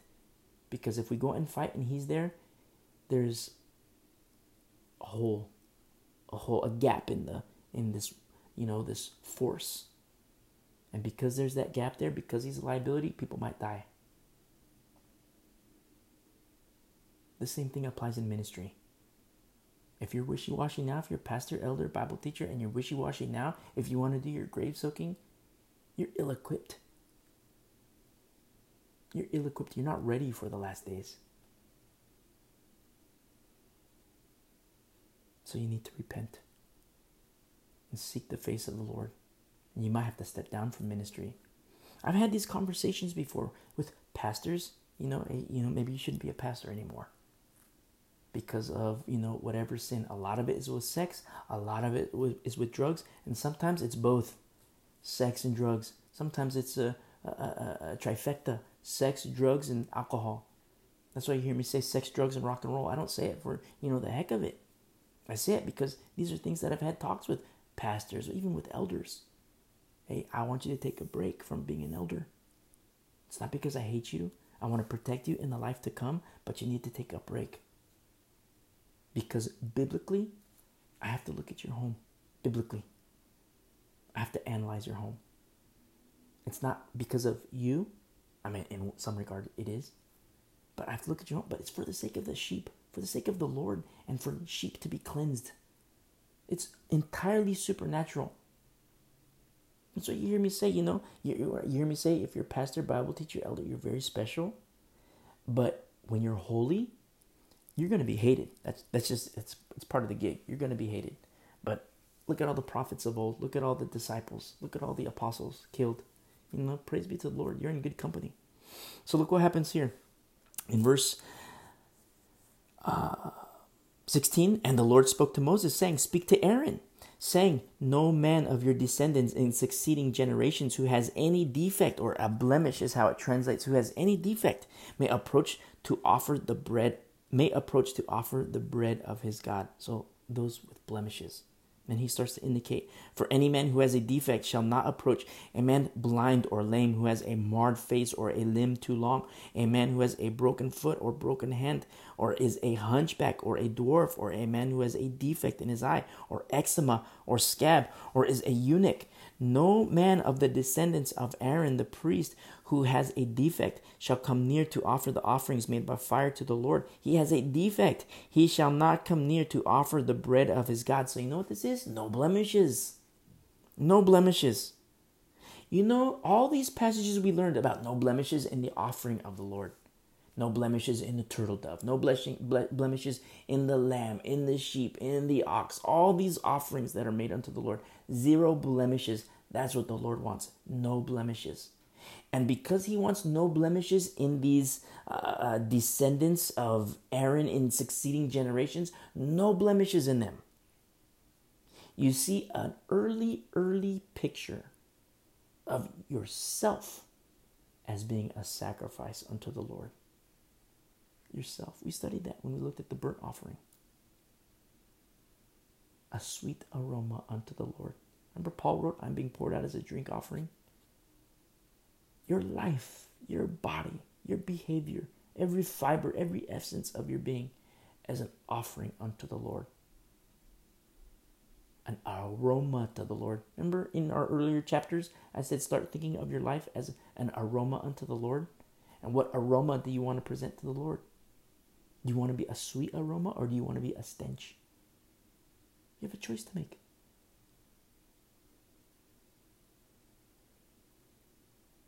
an offering unto the Lord. You know, present your body. Paul wrote to the church in Rome in Romans 12 present your body uh, a living present yourselves a living sacrifice which is your reasonable service so many times people say oh i want to serve the lord what do i do do i go feed the homeless do i go do this? Do i provide shelter? Do i do this? Work here work here do this. I'm saved by works. And faith without works is dead. Do i do this do this do this? And a lot of pastors a lot of elders a lot of ministry leaders they take advantage of this. Oh, if you want to be a part of what God is doing, you know, faith without works is dead. So you'll do this, you'll do that, you'll do this. But when Brother James writes about faith and works together being inseparable, he gives the account of Abraham. And when you read the passage in Genesis, when the Lord speaks to Abraham, you know what you see Abraham doing? You see obedience. And it was counted in him for righteousness' sake obedience. The Lord spoke, Abraham did. The Lord spoke, Abraham did. Okay, Lord. Yes, Lord. You know, Abraham, yes, Lord, I'm here. Do this. Okay, Lord. He does it. That's why you hear me say faith and works, and you hear me equate it to belief and obedience. Obey. And it's your offering unto the Lord. You say, Wow, I'm a hunchback. I can't be in ministry. Wow, I'm blind. I can't be in ministry. I'm a dwarf. I can't be in. I have eczema. I can't be in ministry. I have a scab. I can't be in ministry. That's the law. That's the law. Don't forget the Messiah, the fulfillment of the law. He makes the blind see, He makes the lame walk. Remember, if you're a ministry leader, you're different. You're the means by which people are made right with the Lord. Christians are made right with the Lord. You think Christians, you know, can't get in a heap of mess? Far be it from the truth. Christians surely get into messes. I mean, we're going to end Acts pretty soon, and we get to the end of Acts, the epistles. What happened? You know? Paul had to, you know, Paul had to write these letters to the church. You see early in, in, in the book of Acts, you see the, the birth of Corinth, the birth of Ephesus, the birth of, of Philippi, all these churches, individual Christians. And It's like, wow, it's so beautiful. And it comes at a cost. Paul's sacrifice of himself unto the Lord and obedience unto the Lord without hypocrisy. And you see the power of the Holy Spirit in him, working in him and through him. And then at the same time, you turn the page from the book of Acts and then you get into Romans. It's like, wow, what happened? What happened? Carnality. You have to reckon the old man dead, reckon the, the old woman dead. Be alive in Christ. Carry your cross. Be alive in Christ. You know, Jesus heals all blemishes. The blemishes are gone. You're not blind anymore. You're not lame anymore. You're not, you know, uh, uh, uh, a broken hand, broken foot. The Lord heals it all. Be holy.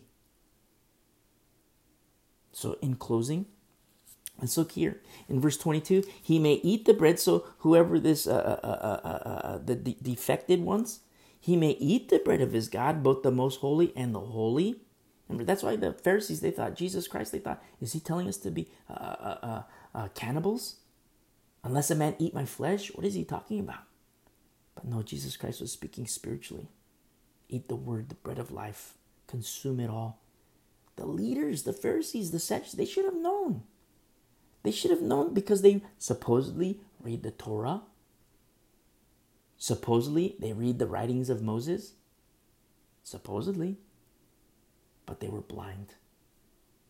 Is it possible to read the Bible and be blind? Yes, it is.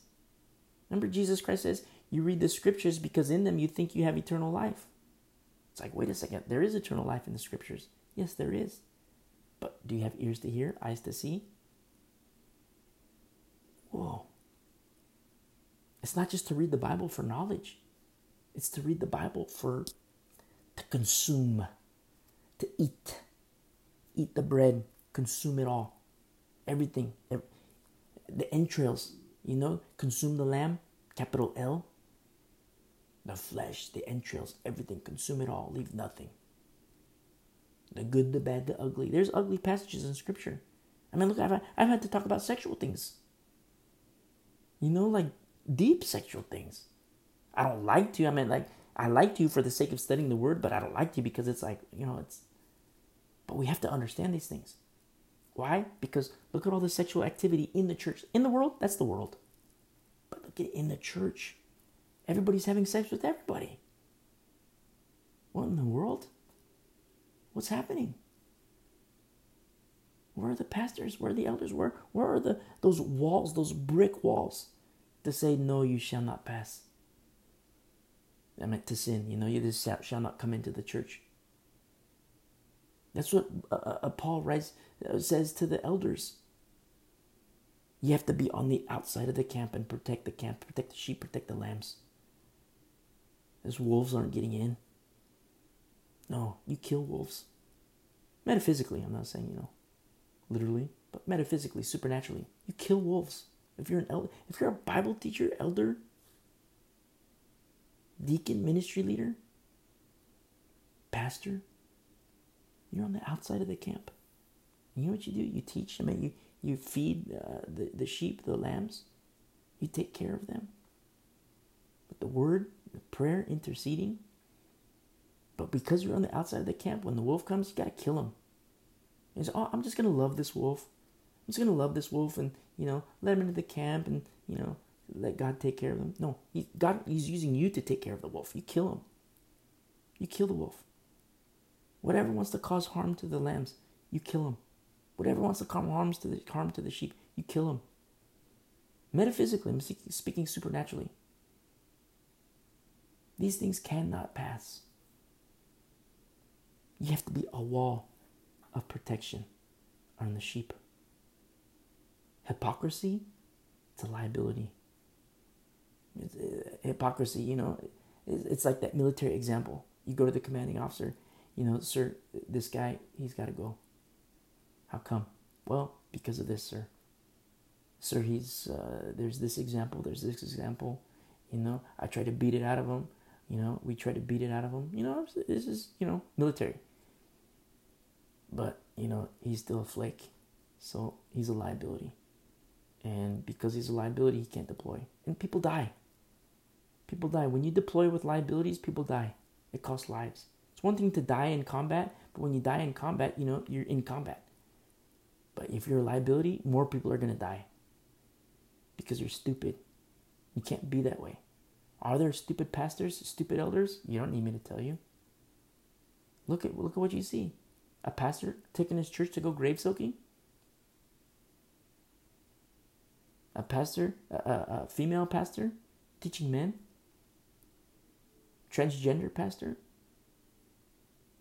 Ah, that's so judgmental. No, three, you know, three judgments. Krino, anakrino, diakrino. One is forbidden. You say, oh, you, you hate homosexuals, you hate the transgender community. No, I don't. I say, come out of her, my people. Thus saith the Lord, come out of her, my people. If you have ears to hear, deny that lifestyle and come to Christ because God loves you and He's coming again. And so look what happens here. In verse 23 only he shall not go near the veil or approach the altar because he has a defect, lest he profane my sanctuaries, for I, the Lord, sanctify him. You know, we're so spoiled today. You know, we're, I'm not, you know, complaining, we're under grace and praise be to the Lord, but today the veil is torn. The veil is torn. Remember Jesus Christ, he died on the cross, but before he took his last breath, he says, Father, into your hands I commit my spirit. And before that, he says, uh, uh, uh Tetelestai, it is finished. He says, of Jew and Gentile, he says, Father, forgive them, for they know not what they do. Father, forgive them. That is some major, major love. And I love it so much. And when he takes his last breath, you know what happens? The veil is torn from top to bottom. The veil is torn. So you read it in the law, he shall not go near the veil or approach the altar because he has a defect, lest he profane my sanctuaries, for I, the Lord, sanctify him. And you know what the Son of God has done? Because of his death on the cross, as atonement, sacrifice, the veil is torn now, and he's the high priest in the order of Melchizedek you have access to the Holy of Holies through Jesus Christ. Through Jesus Christ. The way, the truth, and the life. No one comes to the Father but through me. You see? How do you get to the Father? The Holy of Holies. And Jesus Christ says, I am the way, the truth, and the life. No one comes to the Father but through me. Whoa.